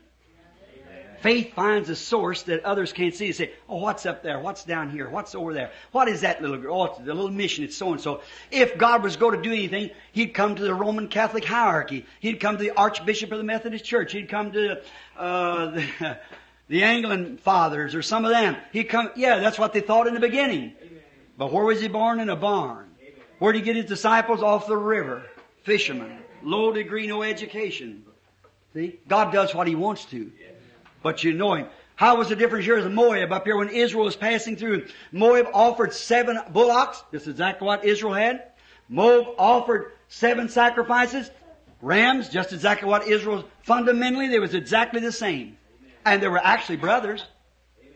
Moab come from Lot's daughter. And here was Balak up there offering the same sacrifice now, just as fundamental as he could be. But what made the difference? One of them had a smitten rock, a pillar of fire a sound of a king in the camp. A bunch of interdenominationals. They had no home, no place to call their own. They were drifting. Pilgrims and strangers. Wonders about professing that they were pilgrims and strangers. They were seeking a city. That's the way it is today. Not some connection with some great big organization, which is all right, but that's, I don't care how much organization you belong to. Belong anywhere you want to, but the first thing, put your name on the book there, that God write it in the blood of Jesus Christ. Receive the Holy Ghost with faith to believe every word that He wrote that is true. There you are. Yeah. Now, this woman was a Greek to begin with, but faith finds a source that others don't know anything about. Now remember, his, his word is a sword. The Bible said so. It's a sword. Hebrews 4, 412, if you want to put that down. Hebrews 412 said he's, uh, the word of God is sharper than a two-edged sword. Let me stop here just a minute. Listen. The word of God is sharper than a two-edged sword, piercing even to the sunder of the bone and so forth, the mire, and a discerner of the thoughts of the heart. Is that right? I, I, I stop just a minute, think now. A discerner of the thoughts of the heart. Does the scripture lie? It cannot. If it contradicts itself, it's not worth the paper it's wrote on. It's a deceiver. Amen. That's right. If God's promises contradict themselves, why, why are you going to believe? Like the Indian boy that come just recently to Dr. Morris Reidhead and them, the president of Sudan Missions, and stood there and said, remember, he said, we know Jesus lives. He said, Dr. Reidhead said, because he lives in my heart. That's a, he said, yes, Muhammad lives in my heart too. Said we can produce just as much psychology in Mohammedanism as Christianity can. But he said, well, I want to see those marks of sign, um, uh, signs of Mark 16 fulfilled. He said, oh, that's, said, uh, you're, you're just said, you see, sir, from the ninth chapter, ninth verse of the 16th chapter, Mark is not inspired. That the rest, that's just put in there by the Vatican. He said, then maybe the rest of it ain't inspired. So what kind of a book you reading? He said, all the Koran's inspired. What a shame. Amen. What a disgrace for a Christian church. That's either the Word of God or it isn't the Word of God. Amen. You just put faith in it, you watch it work. You believe it, accept it. Yes, sir, we believe it. What a discerner of the thoughts of the heart. Now look, in the beginning was the Word. The Word was with God, St. John 1. And the Word was made flesh. Christ. And when he come here, he looked down upon the people. A little woman touched his garment. He turned around and said, Who touched me? Peter rebuked him. He looked around and said, Who touched me? Said, Everybody's touched. He looked around and said, But I perceive I got weak. Looked out, your blood issue has stopped. Hallelujah. What? The Word of God, perceiving the thought. Then Pharisee says, in their heart, they said, He's Beelzebub. See, he, that's what he is. That's just exactly. He turned around and said, I'll forgive you for that. Jesus looking upon the audience and perceiving their thought. What was it? The Word. The Word made flesh, a discerner of the thoughts and the intents of the heart. That's what the Word of God is now. He's the same yesterday, today, and forever. See, you've got to get the living Word in you to have the living God in you because the Word here is God when it's made flesh in you. Made spirit life in you. When it goes into your flesh and your faith and becomes life, then you are a living example. You're an epistle of God, read of all man. You won't have it like Christ, not the fullness, because it's divided up. On the day of Pentecost, you people that believe you have to speak in tongues to have the Holy Ghost, I want you to listen to this just a minute. When the Holy Ghost came down upon the day of Pentecost, it was tongues of fire. That was a pillar of fire that led the children of Israel, had separated itself and it was upon each one of them, God in His church. Yes, sir, the Holy Ghost. That's right. That's where they received the Holy Ghost. When they spoke in tongues, it wasn't an unknown tongue. They were speaking to people out there who understood them. The gospel must go out at that time. Amen. They went out into the audience and then out into the courts and began to speak with languages, not unknown. You get the cart before the horse when you think you have to speak with unknown tongues. No, sir. They spoke with languages that people understood. Every man, how, where we every man in our own tongue where we were born. The act of God, sending forth the Holy Ghost. So much for that. This Word of God is sharper than a two-edged sword, even a discerner of the thoughts of the heart. And what? It can only be handled by one hand. A sword is dominant. It, it has nothing in it unless it's handled by a hand. And when a hand of faith can pick up God's Word, it'll do the same thing Jesus did. The works that I do shall you do also. Maybe you can cut just a little, maybe you got a weak hand of faith. You can cut enough off to say, well, I can see enough daylight to see him saved. But what about the other promises? you've got a strong hand of faith, pick up the full Word of God and cut right on through every darkness. Amen. Amen! Until the light of God shines in. You look face to face with God, standing on His Word. Amen. Mm. She had many hindrances, this poor little woman did. She had many hindrances, but her faith didn't have any. No, no. She had heard. Faith had took a hold. She heard, and her faith had took a hold. Now, they might have said this to her. You know, you're a Greek. You know, you'll never get nothing because there's segregation, you see. You'll never get nothing. You're, but did she pay attention to that? No, sir. She had faith, and that faith was all she needed because she knew that that was the Word of God standing there. She had faith. Some of them might have said to her like this, but wait a minute. Her own nation, her own church might have said, now wait a minute. The days of miracles is past. Don't you go down there. The days of miracles is past. But something other about faith. It has a source that don't pay attention to that. Just don't notice it. She done picked up that word. He is the word. She had faith to hold it. She walked on. They might have laughed at her and said, well, everybody else is going to laugh at you because your daughter will be just as sick next year as she is this year. She'll still have that devil. She'll be just as sick. But she didn't pay attention to that. Faith had a hold, see? You'll be put out of your church if you ever go there, one of that. Oh, just remember, they'll put you out there, excommunicate you. That didn't mean anything to her. Faith went on over the top of that. She was determined to get to Jesus. That's it. Now, to save time, when we could take a text of each one of those and stay with it. But, now to save time, when she got to Jesus, she still got a disappointment. Her, herself, but not her faith. Amen. When she got to Jesus, he said, I'm not sent to your race. What a flat rejection. I'm not sent to you people. Just think the one that she thought she had so much faith in and he turned her down. I'm not sent to you people. I'm only sent to Israel. You're a Gentile. Not even sent to you. And besides, you're nothing but dogs. That didn't bother that faith. Just kept moving on. Yes. Said, I'm sent to the lost sheep of Israel. Now, if that would have been one of us, oh my, that would have been it.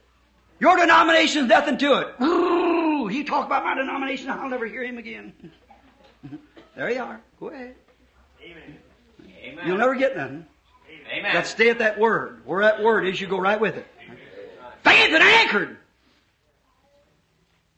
Some of them might have said, well, now, I'll tell you what. They'll laugh at you. They're going to put you out of your church. Let them put me out. It's all right. Amen. Jesus said, I'm not sent to your race. I never come for you people at all. And you're nothing but dogs. Not meat for me to take the children's bread and cast it over to you dogs. Whew. What if I'd been one of you Methodists, one of you Baptists, Presbyterians, one of you Pentecostals? Ooh, my. You'd have said, well, that imposter! I'll tell Dr. So-and-so and so-and-so he, he was right. See, you ain't got no faith. She Amen. knowed there laid help she'd heard. Faith cometh by hearing. Hearing what? The Word. She Amen. knowed there was something real there. Yes. Still she held on. No matter what she, he said, I remember, I'm not sent to you. The Father never sent me to you Gentiles.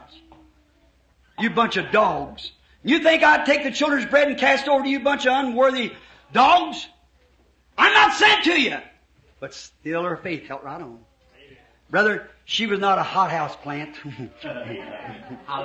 Had to be babied and petted around like some of the crop of the day. Oh my, well I never go again. That's all there is to it. Oh my. No wonder you can't hold that sort of faith. No wonder you compromise on the word. You go somewhere where you can hear some kind of a little sissy fight, something put together. You little hothouse plant, you the first little bug strikes you, kills you. Have to be sprayed all the time. oh, don't believe that stuff. The days of miracles is past. It's a devil spray. Amen. Tenderfoot. She wasn't, brother, she was sturdy. she was really had something. She held on. What'd she do? She admitted he was right. She always, and real true faith, listen, whether it cut your organization or not, it'll admit the truth. Amen. Yes, sir. The truth, the faith, if you have faith and it's a word of God and a promise of God, no matter what the others say, you believe it, you admit it. She said, that's a truth, Lord. I'm a Greek, I'm unworthy. I ain't a, I'm a dog. I'm not un, I'm I'm unworthy of anything. But I'm only after the crumbs. Hallelujah. Amen. I'm a crumb hunter myself, aren't you? Amen. I just want the crumbs, Lord. Yes. I can't have a church like they did on the day of Pentecost. If I can't, Lord, let me just have the crumbs that fall. Peter said on the day of Pentecost, this is that. And I've always said, if this isn't that, I'll just keep this till that comes. You see, Amen. I just keep this until that appears. See, this is the word. When somebody, I don't, I, I, I may not have enough faith to go like Enoch and take an afternoon stroll and walk up home with God. But I'll tell you one thing, I'll never stand in anybody's way that has that much faith. Yes, sir. He's got it. Praise God. I'm so thankful for it. Let that word anchor in there. I hope it anchors in me like that. When death becomes, I see a road open yonder. Just walk out on out. That's right. Yes, sir. Oh, so I'm just after the crumbs, but you try to tell some of these modern people today, just take the crumbs. Oh no, if they can't have first place, they don't want nothing at all. You'll either come down to me like Naaman was with his leprosy. You'll come down and you strike your hands over me and you'll tell me all these different things and so forth, or I just don't believe it at all. That's the way, oh, I just won't go back no more. That's the reason you don't get nothing. See? You got to be willing to take crumbs. Do you hear it? Take the crumbs, my brother. Take the crumbs, my sister. Regardless of what he gives you, just receive it. Say, God, thank you. I just got a little bit of faith, but I'm sure going to hold of that and thank you for it. I believe that I can be made well, Lester. I believe the Word of God is right. I'm going to hold right on to this and I'm going to be well. You watch what happens. Just take the crumb. At least a little crumb. Sure. Remember, she had never seen a miracle. She's a heathen. She'd never seen him perform any miracles. She'd never known that he was God. She'd never known only what just by hearing. But when she got there perhaps and seen something that he had done, that was different. See, they hear him say, well, you know, the, in their Bible it says the Lord will raise up a prophet and he'll perform miracles and know the secrets of the heart and tell the people these things and great things will take place. Is that so? She never see it done, but she believed it anyhow. There you are. There you are. I think of Rahab the harlot. She had never seen Israel, but she heard. And she hid the spies, denied her own, her own church, her own people and everything else and hid the spies because she heard. She said, wait till I hear Joshua preach sometime. Let me draw my conception after hearing preach. Let me see God open up the Red Sea somewhere. Or let me see Him do something like that. Then maybe I would have hid you all if I'd seen something like that. She didn't wait for that. She says, I believe we have heard. We have heard! Oh God! I heard! I know that Jesus Christ is the same yesterday, today, and forever. I know that He's God manifested in the flesh. I know that He lives today in His church. I know that He's here now. I know. I know that wasn't my picture He had taken. I know it was His. I know that's the same pillar of fire with us today because it's doing the same works, the same signs, the same wonders, the same things that He did. It's the same pillar of fire that led Israel when Jesus Anybody that knows your Bible know that he was the angel of the covenant. The angel that went before them into the wilderness, didn't Christ, uh, Moses esteemed the reproach of Christ greater treasures than that of Egypt? Followed a pillar of fire out into the wilderness. Jesus, when he was, that pillar of fire was made manifest, he said, I come from God and I go to God. He went back to the Father. Then after his death, burial, and resurrection and ascension, Paul, Saul, it was then on of Tarsus, on the road down to Damascus, was struck down by that same pillar of fire. That nobody else saw it. All of them standing around, they didn't see it, but Saul saw it. And a boy said, Saul, Saul, why persecute thou me? He said, Who are you, Lord? He said, I'm Jesus. See, I come from God, I go to God. Now, if I told you that the life of John Dillinger is in me, you expect me to have big guns out here to shoot you. I told you the life of an artist is in me, you expect me to paint the picture of an artist. Listen, church! I'm not scolding you. Look, if the life of Christ is in the church, it'll do the, if the Holy Spirit is in the church, if this pillar of fire, the scientists have taken the picture of, and so forth that we see here in the church all the time, if that is the Spirit of Christ, it'll do the works of Christ. Jesus said, if you can't believe me, be the, believe the works that I do. They are the ones that testify of me. If the Holy Ghost is still real, then the Holy Ghost will testify for Himself. Believe the works of the Holy Spirit. There's been a lot of make believe and put on. You expect that. God said it would come. Well, what's it trying to do? If there's a bogus dollar, it's got to be made off of a real one. You've seen people claim to have the Holy Spirit and live in adultery and drink and everything else. They haven't got it. They're trying to impersonate it. But there's a real genuine somebody's got it. Amen. Got the Holy Spirit, and God confirms His words with signs following. Harlot heard, she believed it. Ah, this woman, this Ethiopian woman, she believed also this Greek. She said, Lord. First she said, Thou son of David. A Gentile has no hold on Christ but the son of David. That was through King David, the race of Jews. He never paid any attention to her. But when she turned and said, Lord, help me. Amen. That got him. He was her Lord, not a son of David, but he was her Lord. Lord, help me. That caught him and she, he turned around, said, it's true, the dogs eat the scraps from the master's table. That is true. Look what, that woman had the right approach to God's gift. What did she say? He said she approached it right. He disgraced her. He said, you're, I'm not sent to you. You're dogs in your generation. Your races are nothing but dogs. I'm not sent to you. She said, it's truth, Lord. There's the word. Amen. Stay with the word. Faith will always recognize the word. But the dogs eat the crumbs under their master's table. That got him. Lord, help me. He turned. And he said, for this saying, O woman, great is your faith. And for this saying, the devil's left your daughter. What? She got what? She approached God's gift in the right way. You got to approach the, and remember, that was the first Gentile that ever had a miracle performed on him by the son of David. Remember, that was the first miracle performed to a Gentile. That's right, this healing of the sick of the open woman. That's right. She had the right approach to God's gift. Faith admits the word is right. Reverent, humble. See, you know, I go around saying, hmm, I don't believe that stuff. If our catechism doesn't say it, hmm, I don't see. No matter what your catechism says, you put the catechism or anything else above the Word of God, the Word of God's right. Everything else is a lie. See, and she come reverently, peacefully, reverently, humbly. You got to be humble. The way up is down, always. He that humbles himself shall be exalted, but he that exalts himself shall be abased. Look at Martha that day. Oh, I know I'm keeping you a long time, but I, I'll pay it up sometime before you make a real short one. Listen, I just got a few more things to say. Just now, I'll go. Hope I'm not wearing your patience out. No. Martha, she was very, had very much pers- pers- perseverance in the presence of Jesus. Look, she come up there and she said, Lord, now remember, she sent for him to come pray for her brother and he didn't do it. Now, John, in John 5, 18, Jesus said, uh, John 5, 19, I believe it is, Jesus said when he passed through the uh, Bethesda pool there, and he saw, he know a man had an infirmity for 38 years. Look, about 2,000 people stand there, waterhead babies, lame, blind, halt, withered, twisted up. Jesus passed through the pool, looked all around, full of love, full of compassion. See, we don't know what love means. We take it on the human side. Full of compassion. Sure, you're talking human compassions. Real compassion is to do the will of God. See? There it is. Oh, I wouldn't say nothing to him because he's a good boy. He, he drinks, he does this, he needs Christ. I wouldn't say to him because he's belonged to that church a long time, but I wouldn't name divine healing to him. Oh, brother. You don't know what compassion is. Jesus passed through there. He knew the will of God. Remember, he had just, he just raised up a dead man. And remember what taken place here. He passed through that pool. There, going by the side of this pool, there was mothers with little babies. They were trying to wait for the angel of the Lord to trouble the waters.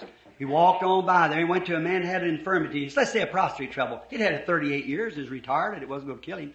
He said, Will thou be made whole? What about this blind, lame, blind, halt, withered? Said, Will thou be made whole? See, he knew just where to go. God, the Word led him.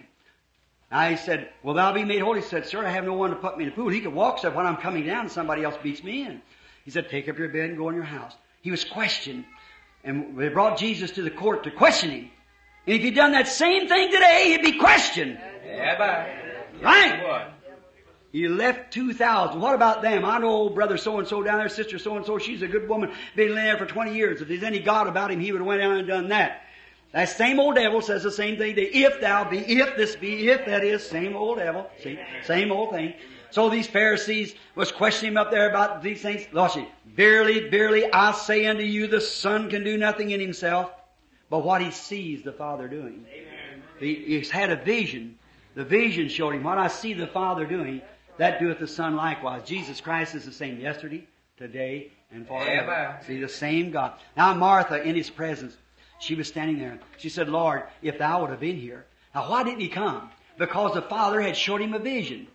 That Lazarus was going to die. Now look, they sent, he went to another city. He sent again, he went to another city. And then finally said, Lazarus sleepeth. Oh, they, that's terms that he had. There's no death to a Christian, we know that. Oh, he said if he sleeps, he does well. Taking a rest, said, but he's dead. Told him in their language. But I go waking. Oh. Walks up to where she was. Oh, I can see this. Come into the city. I hear the Jews say, aha, there's the divine healer. Mhm. They left their church, everything else to follow him. And when the real case come on, even his friend, he slipped out of town, sent, now he's come back. Jesus walked on. But little Martha, something down in her heart. So, she's always kind of dilatory. She wanted to keep the house clean and everything. And Mary listened to the word, but this is where she showed her color. She slipped right out and went down there. Now she, you know what I believe? She'd read about that Shunammite woman. Shunammite, you know, in the Bible. Now, what'd she say? She went out, she said, Lord, that's what he was. It looked like she had a right to a berating. Say, why didn't you come? Why will not we believe now you really are Holy Roller? See? That miracle wouldn't have happened. That's the reason it can't happen today. Oh, he's sharing his spirit for him, not that you see, but what his spirit with his word. See? Amen. Oh, sure. You pray for a revival and breaks out in the church, something or take place, somebody holler, glory to God, hallelujah, you close the church. Yeah. Know what a revival is? Christ comes to church and then you don't even make him welcome. Perform a miracle and heal somebody and say, well, it might have been telepathy. No wonder he can't deal among you. No wonder the Laodicean church is on the outside knocking, trying to get back in his own church. That's the age we're living in now. These denominations have turned him out till he's on the outside trying to get back in. That's right. Put out. Now, we find that Martha walked up to him and said, Lord, if thou would have been here, my brother not died. But even now, whatever you ask God, God will give it to you. Watch me tested her. He said, Thy brother shall rise again. She said, Yes, Lord, he's a good boy. He'll come up in the general resurrection. He'll rise the next day. He said, I am the resurrection and life. Hallelujah. There put the test. A man standing there saying he's the only man that ever lived. The only man that ever will live that could say that. The Son of God said, I am the resurrection and life. The Bible says no beauty we should look at him, probably his little shoulders stooped down, turning gray. When he's 30 years old, he's judged to be 50. Said, you're only 50 years old and say that you've seen Abraham, now we know you're crazy. See? His work brought him down. He said, before Abraham was, I am. Amen. They didn't know it. There he was, veiled in human flesh. He said, I am the resurrection and life.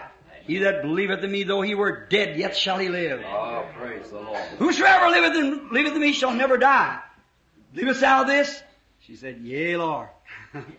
I believe that you are the Son of God that was to come into the world. Where have you buried him?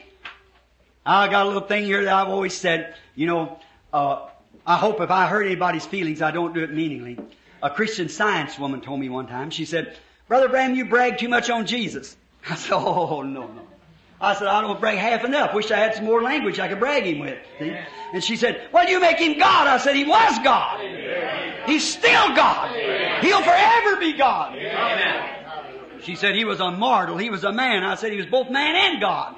She said, I'll prove to you he's only a mortal man by your own Bible. I said, let me hear you do it. She said, St. John the 11th chapter, Jesus went to the grave of Lazarus, he wept. I said, is that your scripture? She said, yes. I said, sister, I don't mean this sacrilegious. This is no place for jokes, but I just said it for her. I said, that's thinner than the broth made out of a shat of a chicken and starved to death. I said, well, you know good and well that it couldn't be such a thing as that. I said, let me tell you something. Here he goes, stoop shouldered, crying. He weeps with you when you weep.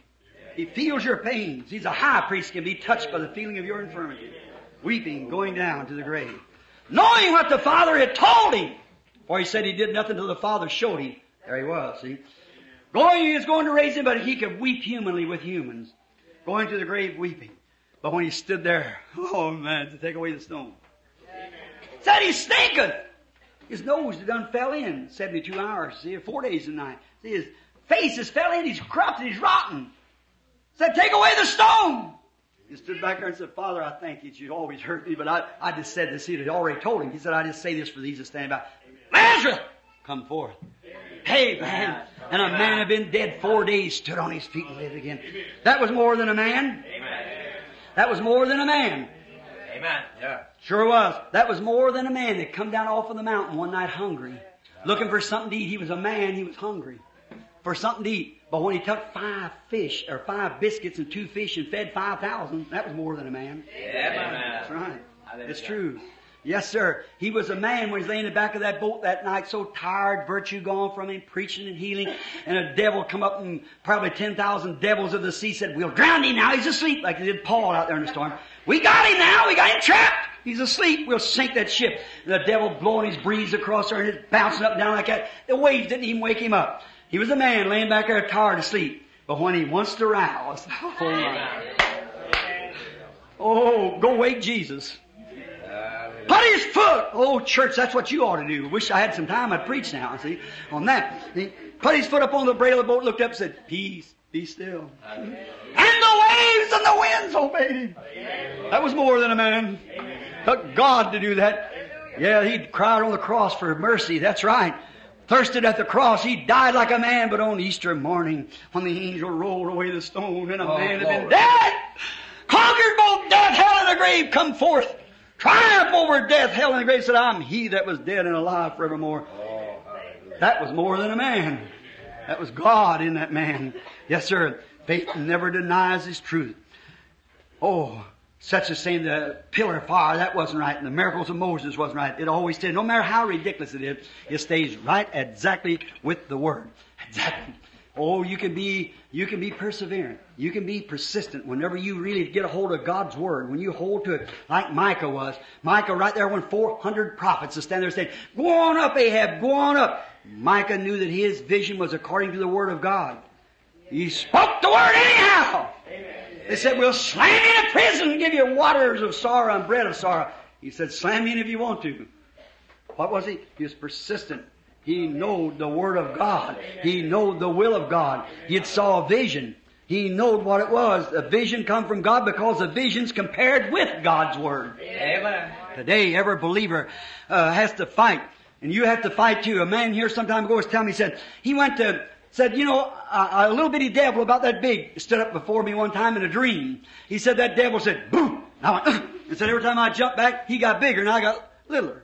Said the first thing, he go boo. And I jumped back and he, every time go boo, boo, jump at him, said he'd get back, get back, get back. Said he got bigger than I was.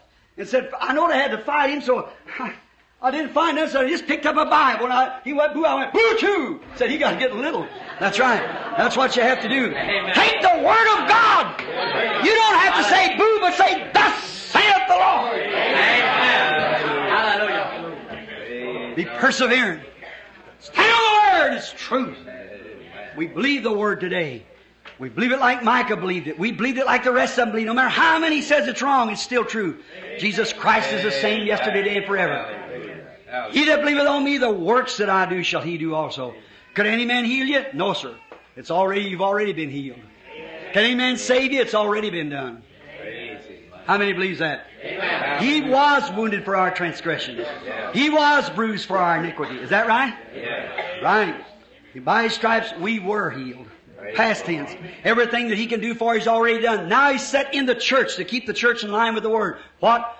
Apostles, prophets, teachers, pastors, evangelists, offices of the church, God sent, not man called, God sent, inspired man to keep the church lined up. Now, what is it? Gifts of the Spirit in the church. Not a bunch of fanaticism, but truly a gifts of the Spirit in the church. That's right. Keeping the church. If a real church was ordained of God really filled with the Holy Spirit, if sin would appear in the church, it'd be another like Ananias or Sapphira.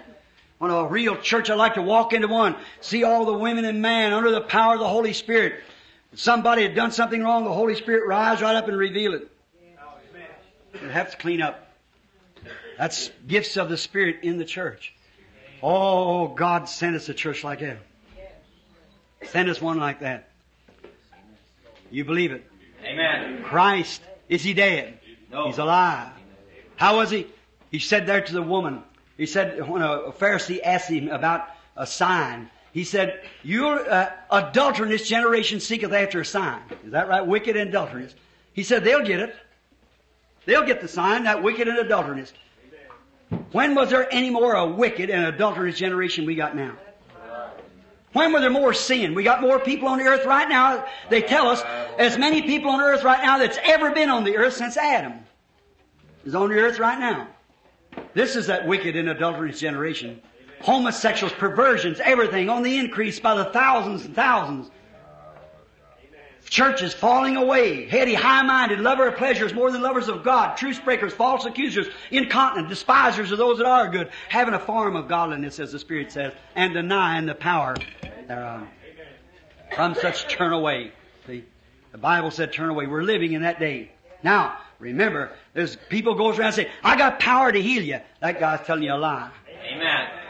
He has no power to heal you. Christ has already done it. Amen. Talk about confession of sins and so forth. And some priest or minister forgiving your sins. No, sir, your sins are already forgiven. Amen. When Christ died on the cross, He said, it's finished. What? The complete plan. Everything. Christ did it at the cross. You are already saved. Every sinner is saved. But it'll never do you any good till you accept it. You get down there at the altar, scream, cry till you get gray headed and your hairs fall out. It'll never do any good until you believe, believe that Christ died in your stead and you, He died a propitiation for your sins and you accept Him as your Savior. Then salvation comes to you. Same thing by healing. He was wounded for our transgressions, with His stripes we're healed. There's only one thing that Christ could do today to show that He is. First thing is you've got to believe upon the basis of His Word. That's exactly right. The truth of the Word. But Jesus said, the works that I do. Now, he never said I heal anybody. If Jesus said, it's not me that doeth the works, it's my Father that dwelleth in me. Now, if Jesus wouldn't take the name of a divine healer, what about some poor ignorant ramus like me? Or somebody else, or anybody else who try to be a divine healer? How can you be a divine healer when it's already, everybody could be healed, already healed? You have to accept it, believe it. Now, is it truth? That's what we want to know. Is it truth? Yes. Now, if you couldn't take my word, you just have to go. Or your, I couldn't take your word, it'd have to go. But God's not that way. He sends gifts into the church. Apostles. What is an apostle? A missionary. A missionary is a word. A missionary means one that's sent.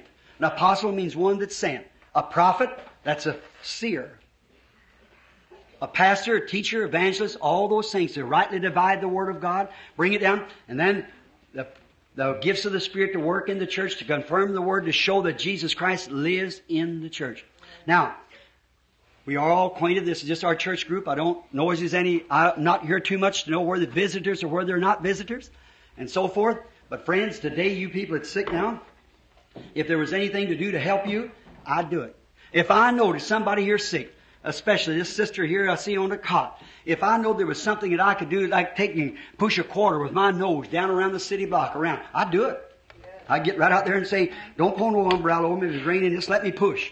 I want to show God I'm sincere. Uh, that wouldn't do any good.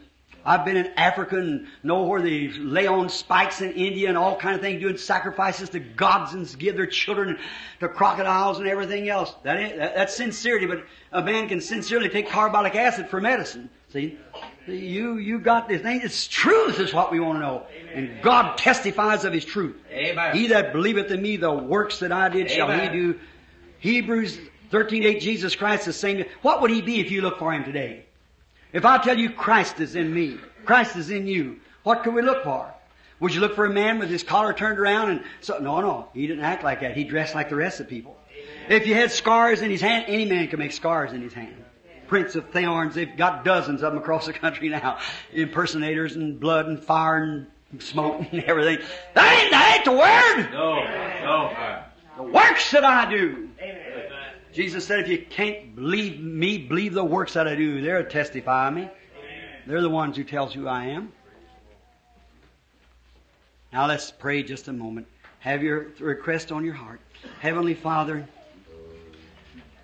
I know this has been rude and hard. I pray thee to be merciful. I don't mean you know my heart, Lord, but I just pray that you help me now. I pray that you'll let these words, though they're broke up and cut up and, and not like a minister should do, Lord. And me here, uneducated, don't know how to speak to people, but all I know is this, you promised if I'd open my mouth, you'd fill it. That's been 31 years I've trusted you in that. So Father, somewhere, maybe some of the people's collected a few words, them that's sick, or those that needs Christ. Uh, they're, they're out there somewhere. They, they need you, Lord. And I hope that something's been said that'll raise their faith in your promises. I pray that you'll grant that blessing. Now, while we have our heads bowed, is there those in here who doesn't know Christ as Savior would say, Brother Branham, I, I wouldn't want to die like this. I, I'm not fit to die. If I die, I'd be lost. I haven't been born again. I, I certainly covet your prayer just now. Pray for me. I'm a sinner. Just raise your hand up, will you? Say, just God bless you, you, you, you. God bless you. Re- mean that from your heart. God bless you. Dozen or two hands in this little group of people here. This little handful of people here. About a hundred or two, something like that. And here's a dozen hands. right where you are. The altars are setting full of children. There's no way for me to bring you up to the altar. But right where you are, pray with me. Heavenly Father, I'm bringing to you these people that raise their hands. I believe in deep sincerity they did it. Let them know that they broke every rule of science right there. Science proves that our arms has to hang down because the gravitation of the earth keeps us down. But it shows that there was a spirit in them that has control, a power of that arm that they lifted it towards the creator that made them. That shows right there. It could not be scientifically proven because a spirit only knowing it's a faith we believe in it. And here a spirit has come to them and told them to raise up their hands that they want to be saved. Now, Father God, I'm, rec- I'm quoting your promises. Lord Jesus Christ said when he was here on earth, no man can come to me except my Father draws him first. And all that the Father has given me will come to me. He that heareth my words and believeth on him that sent me has eternal life. He that eats my flesh and drinks my blood has eternal life, and I'll raise him up at the last day. These are promises. Now these people could not have raised their hands unless there was a spirit there that told them they were wrong. They could not have done this unless you had foreordained them. All that the Father hath, hath, past tense, given me will come. We're predestined to eternal life. Those that He foreknew, He has called. Those who He has called, He has justified. Those that He has justified, He has glorified. Already in the sight of God, it's just the great vision of God going along being fulfilled. These people, before the foundation of the world, you who are infinite, know the meeting this morning and knew they would raise their hands, and now they've raised their hands. That's all I know to go by, Lord. It's your word. Then, in the name of Jesus Christ, I give you these. Let's raise our hands as trophies of your word. Keep them, O Lord God. No one can pluck them from your hand. Give them eternal life. May they find the church or stay right here this morning and be baptized or the remission of their sins or a confession of their faith. May they, when they come up out of the water, like the Holy Spirit in the beginning moved up on the water, may the Holy Spirit be there to fill their hearts and souls. Grant it, Lord. May they live godly all the days of their life and be presented as trophies, as gems in your crown at that day. Through Jesus Christ our Lord. We ask that. Amen. The Lord bless you. Now, I really should have been gone an hour ago. But now, we're going to call a prayer line. Eh, eh, Wait, is there any prayer cards out? Has anybody got prayer cards? Where is Billy? Is Billy around? One to fifty. He said he'd give out fifty prayer cards. Uh, now we can't. There's too many standing. Uh, will you all give us just a few moments time now? If you now, what all I've said. Now, just just a moment. I know you, the dinner won't scorch. Amen. Wait a minute. This is more.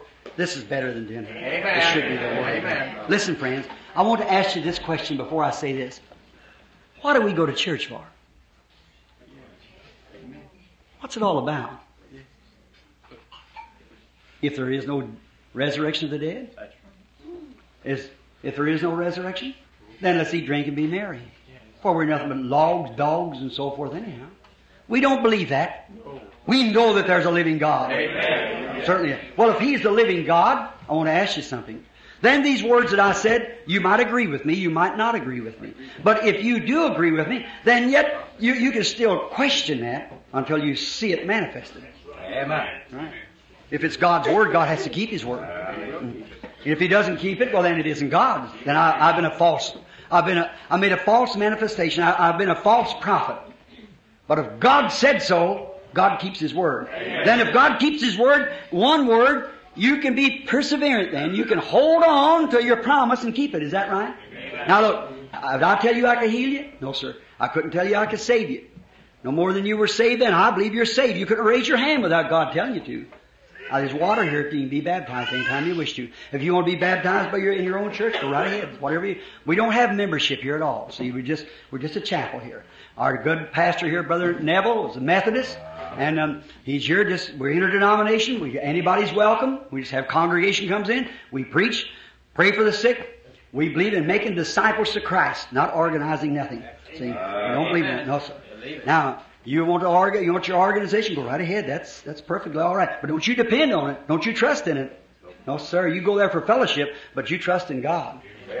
Now, now, here's one thing. If Christ still lives, Amen. now let's take one little scripture again now. We want to be sure now. It's all clear.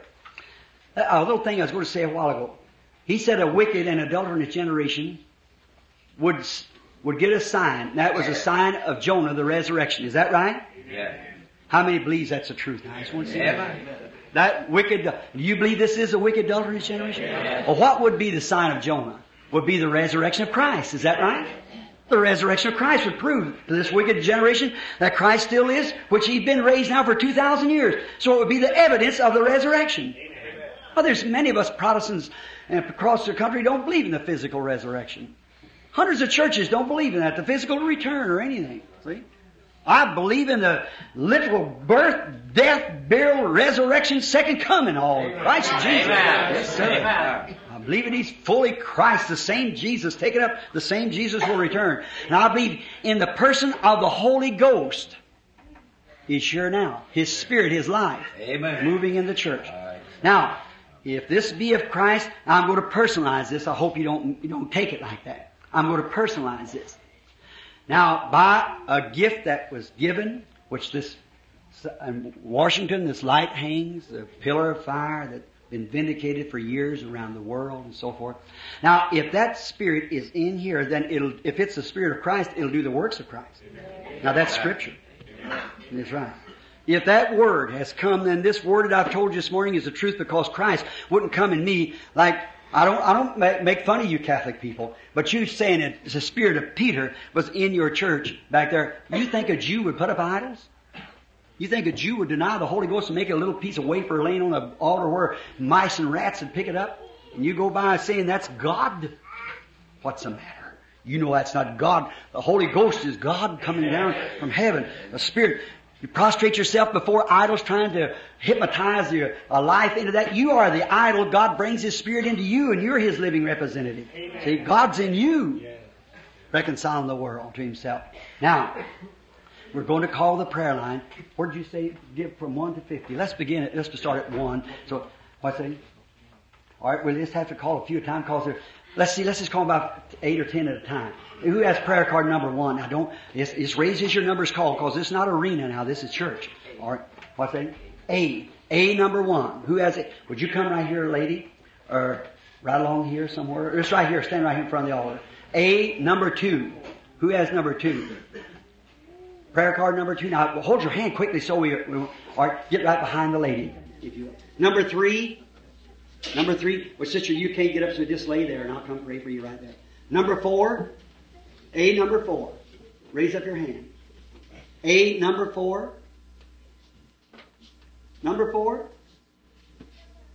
There she is, way back. Way back, way, way back. All right, see, they just come down here and anybody wants them. They mix these cards up and hand them out to people like this where you want them. We don't know. All right, number four, come here, lady. Number five. Who has number five? Prayer card number five. Would you raise up your hand quickly? Now, we can't take much time now. You're going to miss your turn. Number five. Number six. All right. Number seven.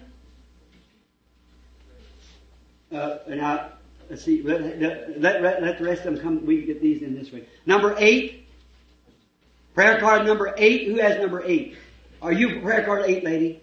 You have eight? All right. Raise your hand so I can see. See one. Number nine. Who has number nine? All right, that's fine. lady. Number ten. Prayer card number ten. Who has number ten? Would you raise your hand, everyone? All right. Oh, I'm sorry. All right. This man over here. All right, sir, come over here. Number eleven. Number eleven. Please raise your hand. Number eleven. Don't receive the card unless you go to use it, friends. Because if you you, you must you, right. you, if you if you get up and go out and, and don't use your prayer card, then you then you you're you shouldn't do that. Number eleven. Number twelve. All right, right over here, sister. Go right back around the back. Number thirteen. Right around there. Number fourteen. Number fifteen. That's good. That's the way to do it. Number sixteen. Now you're number seventeen. Just take your places back there. Seventeen. Let's see how many more we got now. I say, uh, come around that way if you will, brother. So we're getting mixed up over here. Number 17, number 18, 19, 20, 20, all right? I think that just about make it right there for a, for a little bit. Amen. Let's see how we get down here in the line. We'll see. 20, 21, 22, 23, 24, 25. Well, let's see about them, see how many's in there. Number 25. I believe we're just going to be about crowded out there, don't you think so? 25. Right? 25. All right, now we got another 25 coming. Just as soon as this, this bunch is over, we got another 25 coming. All right, 25. All right, now let's see. Um, how many in here that's got prayer cards? How many in here hasn't got prayer cards? And you still you want God to heal you? Raise up your hands. Believe. If you got, you ain't got prayer cards, but you want God to heal you. Raise up your hand. Now, while they're getting those lined up, give me your attention now, because if you miss this now, you, you won't know what to do. Now we're going to take our time, just take our time. Now don't be in a hurry. I have to get quiet myself, because the Holy Spirit and these kind of things wouldn't anoint and that way of doing. Now, how many in this room, or this prayer line standing here, that knows that, that I know some of these people? I believe I do. I know I know this lady right here. This lady here, uh, uh, she comes to your church, can't call her name. Baker, uh-huh. I know her. I'm not sure. I don't, I believe this big tall fellow standing right here, I believe I know him. I don't know his name, but I've seen him here. Well, anyhow, each one of you in the line, and each one of you out in the audience that's sick, that knows that I do not know nothing about you. Raise your hand. No, I, I don't know. Yes, no, I'm, don't know nothing about you. I'm a stranger. Now let's see the prayer line again. Raise up your hand. Know that I don't know nothing about what's wrong with you now. All right. All right. All right. Just about 100%, I think. All right. And in the audience now. Now you raise up your hand, you that's sick, and raise up your hand, and you'll say, I, uh, you don't know me or nothing about me. See, there's a lot of people here. I come in and out, and some people I know, and some I don't know. See? And I, I don't know. But them that I do know, I wouldn't know what was wrong with them. Now I want to ask you something. Now, if, I look, there was a little woman, you people that won't be in the prayer line. See? You people that won't be in the prayer line. Now there's a little woman one time and she wasn't going to be in the prayer line either. And she had a blood issue. But she believed that that was a godly person. Now listen close now. Don't miss it. She believed that Jesus was the Christ. And she said, if I can only touch the hem of his garment. Now she didn't have any scripture for that.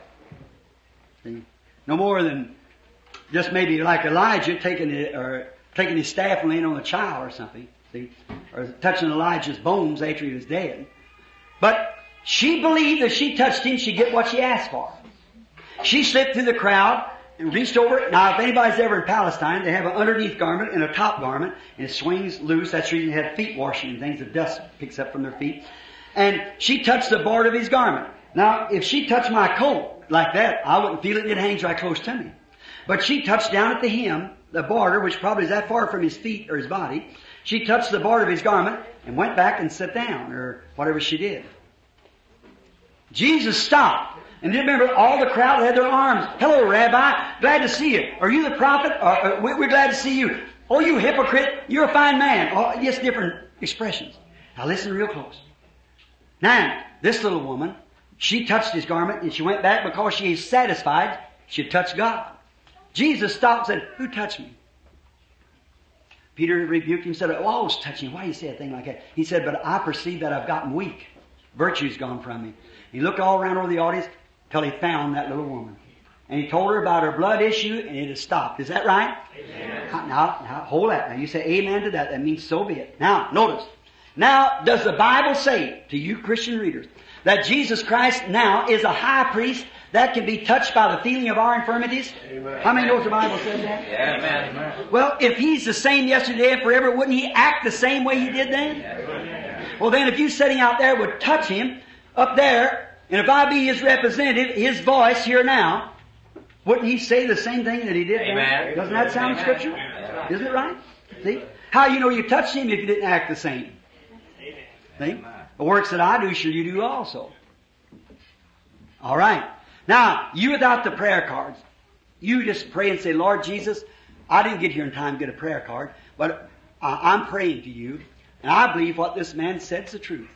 So I, will you please just let me touch your garment, Lord Jesus? You're my high priest. I ain't looking at that little bald-headed man standing up on a platform. I'm looking to you. And I'm touching you. And I'm believing that you're going to make me well. So I'm touching you. You speak to Brother Branham and do the same thing here like you did to that woman. And I'm going to believe you with all my heart. Will you do that? How many will do that? Raise your hand. Say, I, am going to do it. Right, you just pray. I, here's a place to put your faith to work. You believe it. Don't you doubt it. You believe it with all your heart. Amen. And then you in a prayer line. Now, is it, which is the first person that's coming here? I just stand right there. That's, that's good enough. See? Stand right there. I believe a while ago you raised your hand. I didn't know you. That's right. We're strangers to one another. All right. Now, I want to ask this audience something. Here's my hands up before God. And she raised her hand that we know one another not. Now, isn't this a Bible picture of St. John 4 when Jesus met a woman at the well? A man and a woman met for the first time?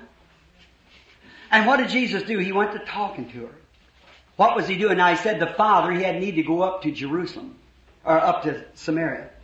Now see, the, the Jews had seen that sign. For he was a prophet, and he showed the sign of a prophet. And there's, there's only three races of people, that's Ham, Shem, and Japheth's people. Now the Jews, um, had seen their sign because they were looking for a Messiah. They saw it. Now the Samaritans must see it because they're looking for a Messiah, not the Gentiles. Not one time did he ever perform that on a Gentile. But he prophesied in the last days, like he did as it was in the days of Noah and in the days of Lot. When the angel come talk to Lot, told Sarah what she did in the tent behind him. Jesus said that would repeat again at the last day. How many Bible readers know that? Amen. Now we're in the last days. It's the Gentiles' time. If he, see, I said in the beginning of my sermon, if God does anything, makes himself known one time, he's got to remain that way. So how did, how did Nathaniel know he was the son of God? Because he told him where he was at, something about him. How this woman know? Look, let's take her conversation, see how much, how much more she knew about it than all them preachers down there. She went out there, she might have been a beautiful woman. She's go get a bucket of water. She pulled up the bucket of water. He was a Jew, she was a, a Samaritan. And so pulled up bucket of water over against the little panoramic there where the well is, still remains there at Sychar. So then he's sitting there like that. He said, Woman, bring me a drink. She turned around. Now she was a woman of ill fame, you know, she'd been married too many times and said, um, uh, bring me a drink. He, she said, it's not customary for you Jews to ask a Samaritan woman something like that. Conversation. See, the father had sent him up there, and I remember he did nothing until the father showed him. See? So now he's sent there. So what was he doing? He was trying to find where her trouble was so she could take a message to that people. Said, um, uh, you want to find her trouble. He said, um, bring me a drink. She said, it's not customary. He said, but if you knew who you were talking to, you'd ask me for a drink. She said, well, the well's deep. You have nothing to draw with. How would you get water out of here? And went ahead talking, this conversation came up about worship at Jerusalem. What was he doing? He's trying to find her spirit to see what was wrong. He found it. You know what it was? She had five husbands. And he said, Go get your husband and come here. She said, I don't have any husband. Said, you said well. You said well. For, uh, uh, you've had five and one you're living with now is not your husband. Now watch. Now she didn't say he's a fortune teller like them preachers did. She didn't say he's Beelzebub. She said, sir, listen, I perceive that you're a prophet. We know when the Messiah cometh, he'll tell us these things. That was a sign of the Messiah. Jesus said, I'm he that talks to you. She ran into the city and said, come and see a man that told me the things that I've done. Isn't this the very Messiah? Well, if that was a sign of the Messiah to the Jews, to the Samaritans, wouldn't it be the sign of the Messiah to the Gentiles? Wouldn't the Messiah then, if he's raised from the dead and living in his church, manifest himself through, wouldn't he do the same works when he promised he would do it? Amen. Now me standing here talking to you, I don't know you, never seen you in my life. See? But if the Lord God will tell me something that you're here for, you know whether it's true or not. See? Tell me something you have done. Something you ought not have done. If He could tell you what you have done in the past, surely He'd know what the future was. Is that right if He could tell you that? Sure. And if He'll tell me what you're here for, will you believe Him to be the Son of God, and to believe it? How many in the audience will believe that? Well, me and this woman here with our hands up, we, we don't meet. We're a stranger. I have no idea. You know I don't. But you stand there just a stranger to me. But if the Lord God, I'm talking to you to get the Spirit started, to anointing the people. You see, and then it just breaks right through. And I, I'm just looking at you to see what He will tell me, because I know nothing about it. But if He will tell you something, then you'll know whether it's the truth or not, won't you? Will everybody believe if He do it? Our Heavenly Father, I can do no more now. It's up to this time. It'll take you from here on, Lord. I've brought the people to your word. That's all I know. You promise these things and take weeks and weeks we could still be on it telling of your promises of these very things for the last days. As there have been all these times around the world. You've never failed us, Lord. I here stands an audience of people. I know that one of these visions will make us weak. I realize it. Virtue went out of you, the Son of God, unadulterated Son of God. How much more would it be from me, a sinner saved by your grace? I pray, Father, that you'll let it happen now, that this message this morning will not go unfruitful, but these young converts, maybe 20 or 30 of them, just raise their hands to you, that they will be satisfied, Lord, that their God is raised from the dead and He's living forevermore, making Himself known, the very God that knows the secret of the heart, and promised in the last days it would take place again. Here we are, the end of time. And the Gentiles has had 2,000 years, just like the Jews did, to learn of God, and now they're getting the same sign and rejecting it, just like the Jews did. The Jews rejected their Messiah because they had it all denominated up, and so have they today, Lord. Done the same thing, but we cannot voucher for that. We are only to bear witness, Lord. It's like a sheep, it don't manufacture anything; it bears wool because it's a sheep. Lord God, let us bear the Spirit of God because we are Christians. We believe in you. We believe in the Son of God. Now, Lord, I'm unworthy, but take who is worthy? Who is worthy, Lord? None of us. We're all born in sin, shaped in iniquity. Come to the world speaking lies. Forgive us of our, our filth, Lord. And now use us in this last day that you're dealing with human race. In Jesus' name, amen. In the name of Jesus Christ, I take every spirit under here, in here under my control. I be reverent. Not knowing you, knowing nothing about you.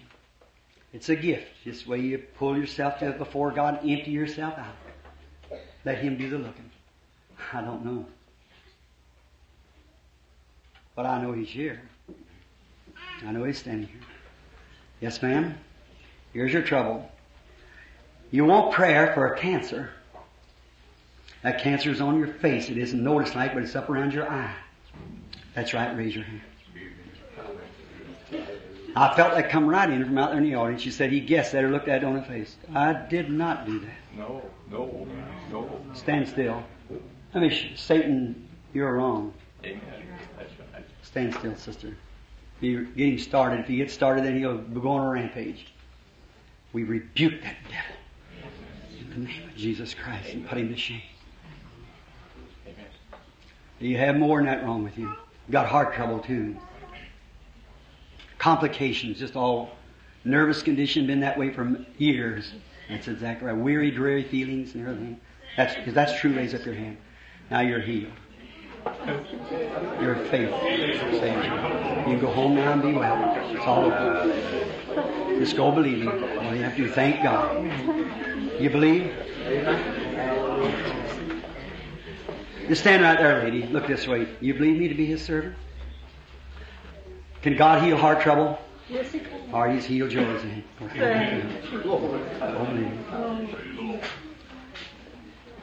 You believe He healed cancer? Then go back to your seat and say, Thank you, What if I didn't say one word to you, but just, would you believe, I said you was healed when you come up in line, would you take my word for it? You are. And there's no need to tell you. You're already healed. Both of you. I haven't touched a person. You don't, you won't have to have an operation if you believe God. You believe it with all your heart, tumor's gone. Go home be well. Look this way, sister. You believe me to be His servant? Just a moment. Now, as a man keeps appearing before me here, it's got the same thing this woman has somewhere in the audience. I see that light on the picture? That's standing right here. Can't you see that? Look.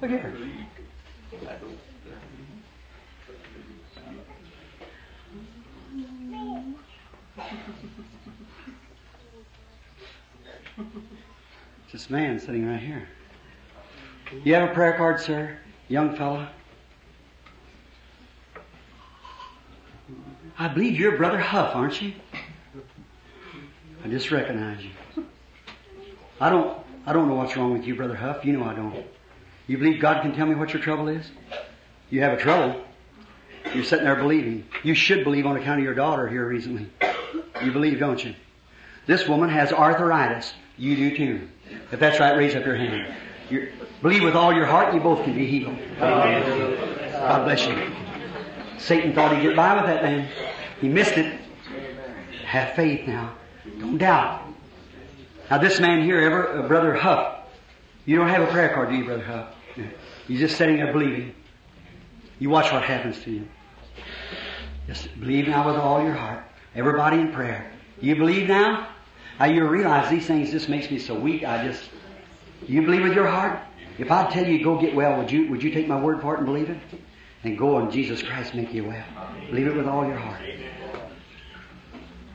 You think that God can heal nervousness and make you well? Believe it.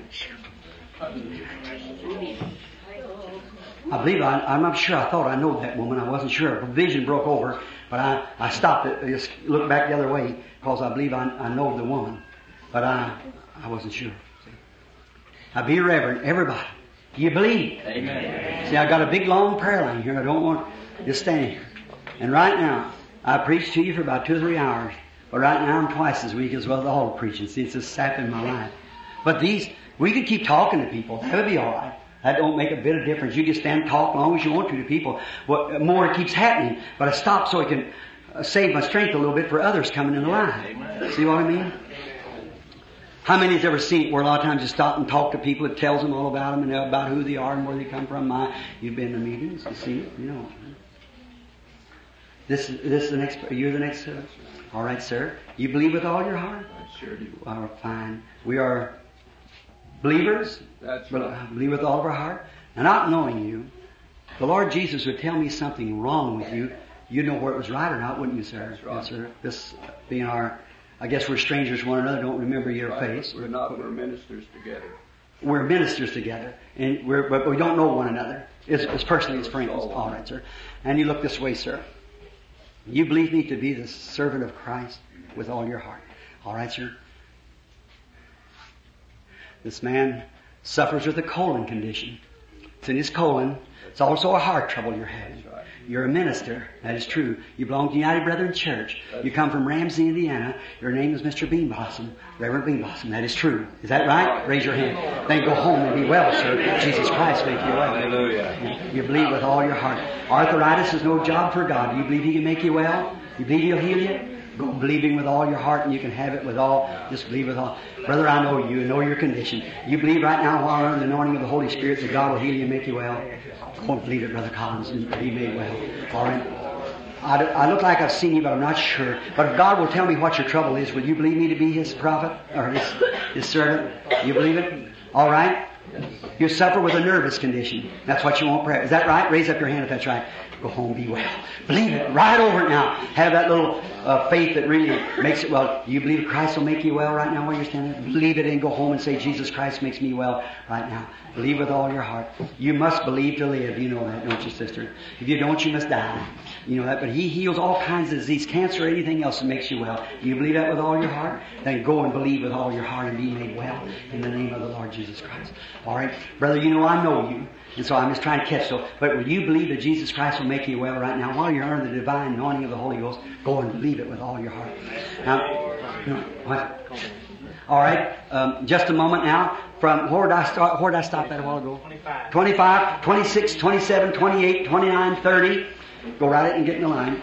30, 31, 32, 33, 34, 35, 36, 37, on up to 50. Line up right there now. Once it's got your prayer card, so you hand them to the usher or the brothers as they come through. Now let's take just a moment's time for rest. Just a minute. Are you believing? Yes, sir. All things are possible, only believe. Amen. Brother, Sister Spencer, I know you since I was a little kid. I know what your trouble is. know what you're standing there. You believe Jesus Christ will make you well, stand there. Oh God of heaven, grant your blessings upon this aged couple, sending them to be well, Father. Way up in the years here, but still serving you. I bless them in the name of the Lord Jesus Christ. Amen. Return to you. God bless you, sister. He'll take 83. You got more years coming. Believe it with all your heart. God will be with you. You too, Brother Jess. God bless. You- You're believing now with all your heart? Wait, I believe I've missed this little sister down here. Marjorie. We got two stretchers. We got to get to them just in a minute. If you don't mind waiting just a minute, sisters, or ever who the other person is, now be real reverent and stand quiet. Everybody, be reverent. See, just, you must be real, real reverent. Now, let's rest just a moment. See, from the visions, just a second, and be real reverent. Now, everybody, look this way, and let's sing quietly. Only believe now. All of us together now.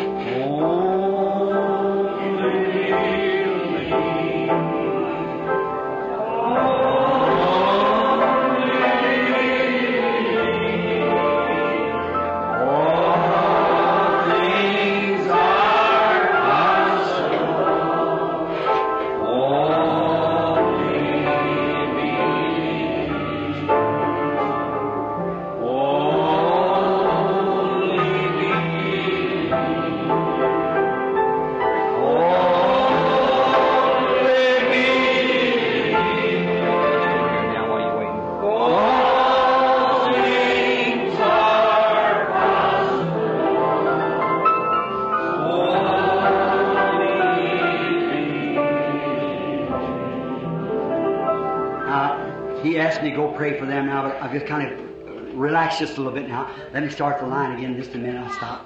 Now, where is the people to be prayed? That lady there in this chair. Or just a moment. I'll, get, I'll come over to her, brother. See, just a minute. All right. Just a moment. Everybody real reverent. I'm quite sure you're, you realize what I'm under here. Not only here, but in the foreign land, sometimes a thousands times thousands.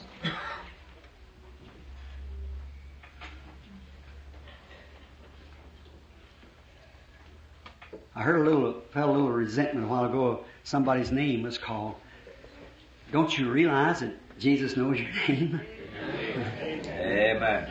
Haven't you seen that? There must be strangers in here that haven't seen it. Well, my, sometimes here at the platform, he tells the people all their sins and digs it right out. You know that ever. Yes, amen. Didn't Jesus tell Peter, your name is Simon? Your father's name was Jonas, the son of Jonas? He, just to show that he's here. Now, anyone knows, everybody here is bound to say that there's some kind of spirit doing that. Now, you can see it Beelzebub or you can say Christ. God will judge whatever it is. I'm telling you, if that's the promise of the Bible. God's holy Bible here gives it the promise. Now, I'll be real reverent a minute. Now, just a moment. Is this the next man? All right. Walk out this way, sir.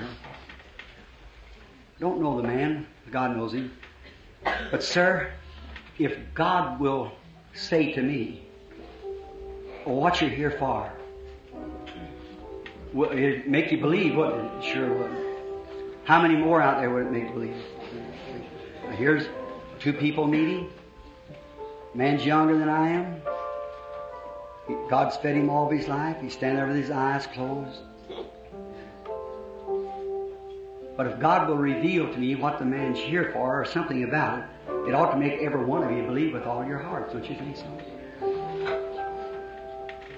Here, just a moment.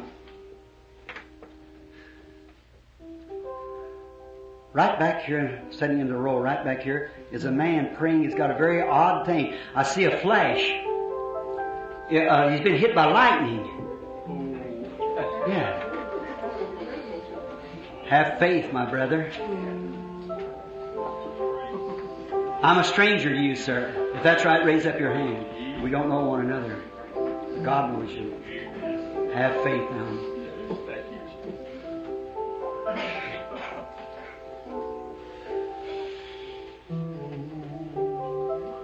Uh, you say, what you doing, Brother Branham? I'm watching that light. It's moving.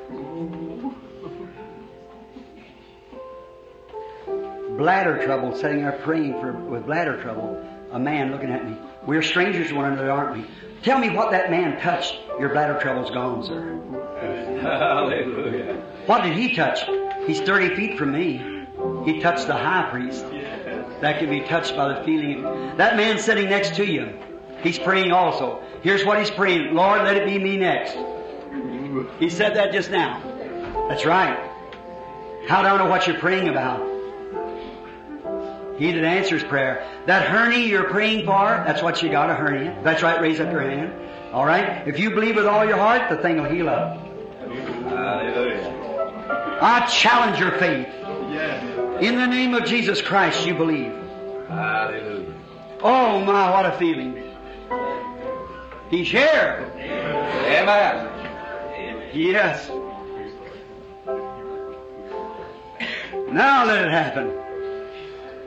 Now you'll see who's boss. He's boss. Let the infidel say something now. The unbeliever. The Lord Jesus Christ approved you that the end time is here. That's His Spirit on me. That's Him. It's not me. I don't know you. It's Him. Mm. You just believe with all your heart. This man, I believe, which was the next, this man here? Sir, I'm, I just have to watch the way that goes. I don't know you. If God will reveal to me what you're here for, will you believe me to be His prophet, His servant? You're a gallant person.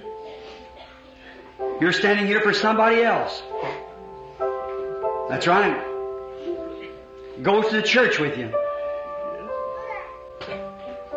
Ulcers. That is right. You're not from here. This is not your home. You come from quite a ways. You you can tell me where you're from? Missouri.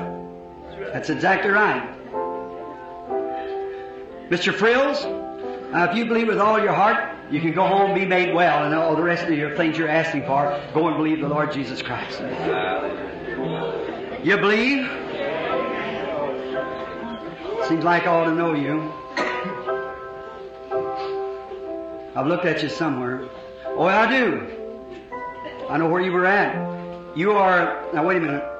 I'm not beside myself, but this is anointing. You are, um, now wait a minute. Um, you were healed in Louisville, Kentucky. Or your sister was healed. You're, um, what's a, Huff. Sister Huff's girl. That's right. You believe with all your heart to be healed like your sister was?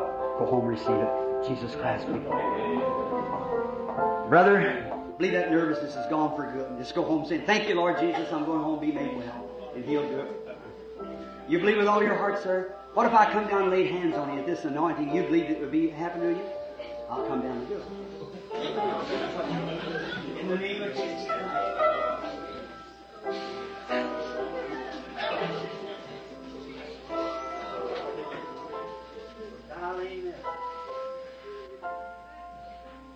Very, very sick.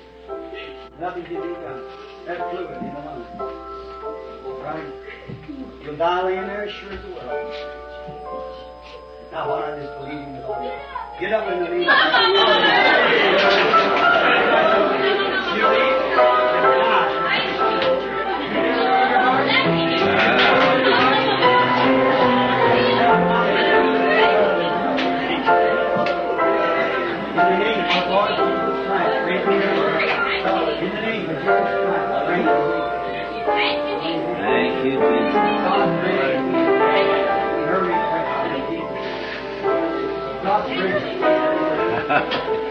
Hallelujah. Ask me not, O gentle Savior.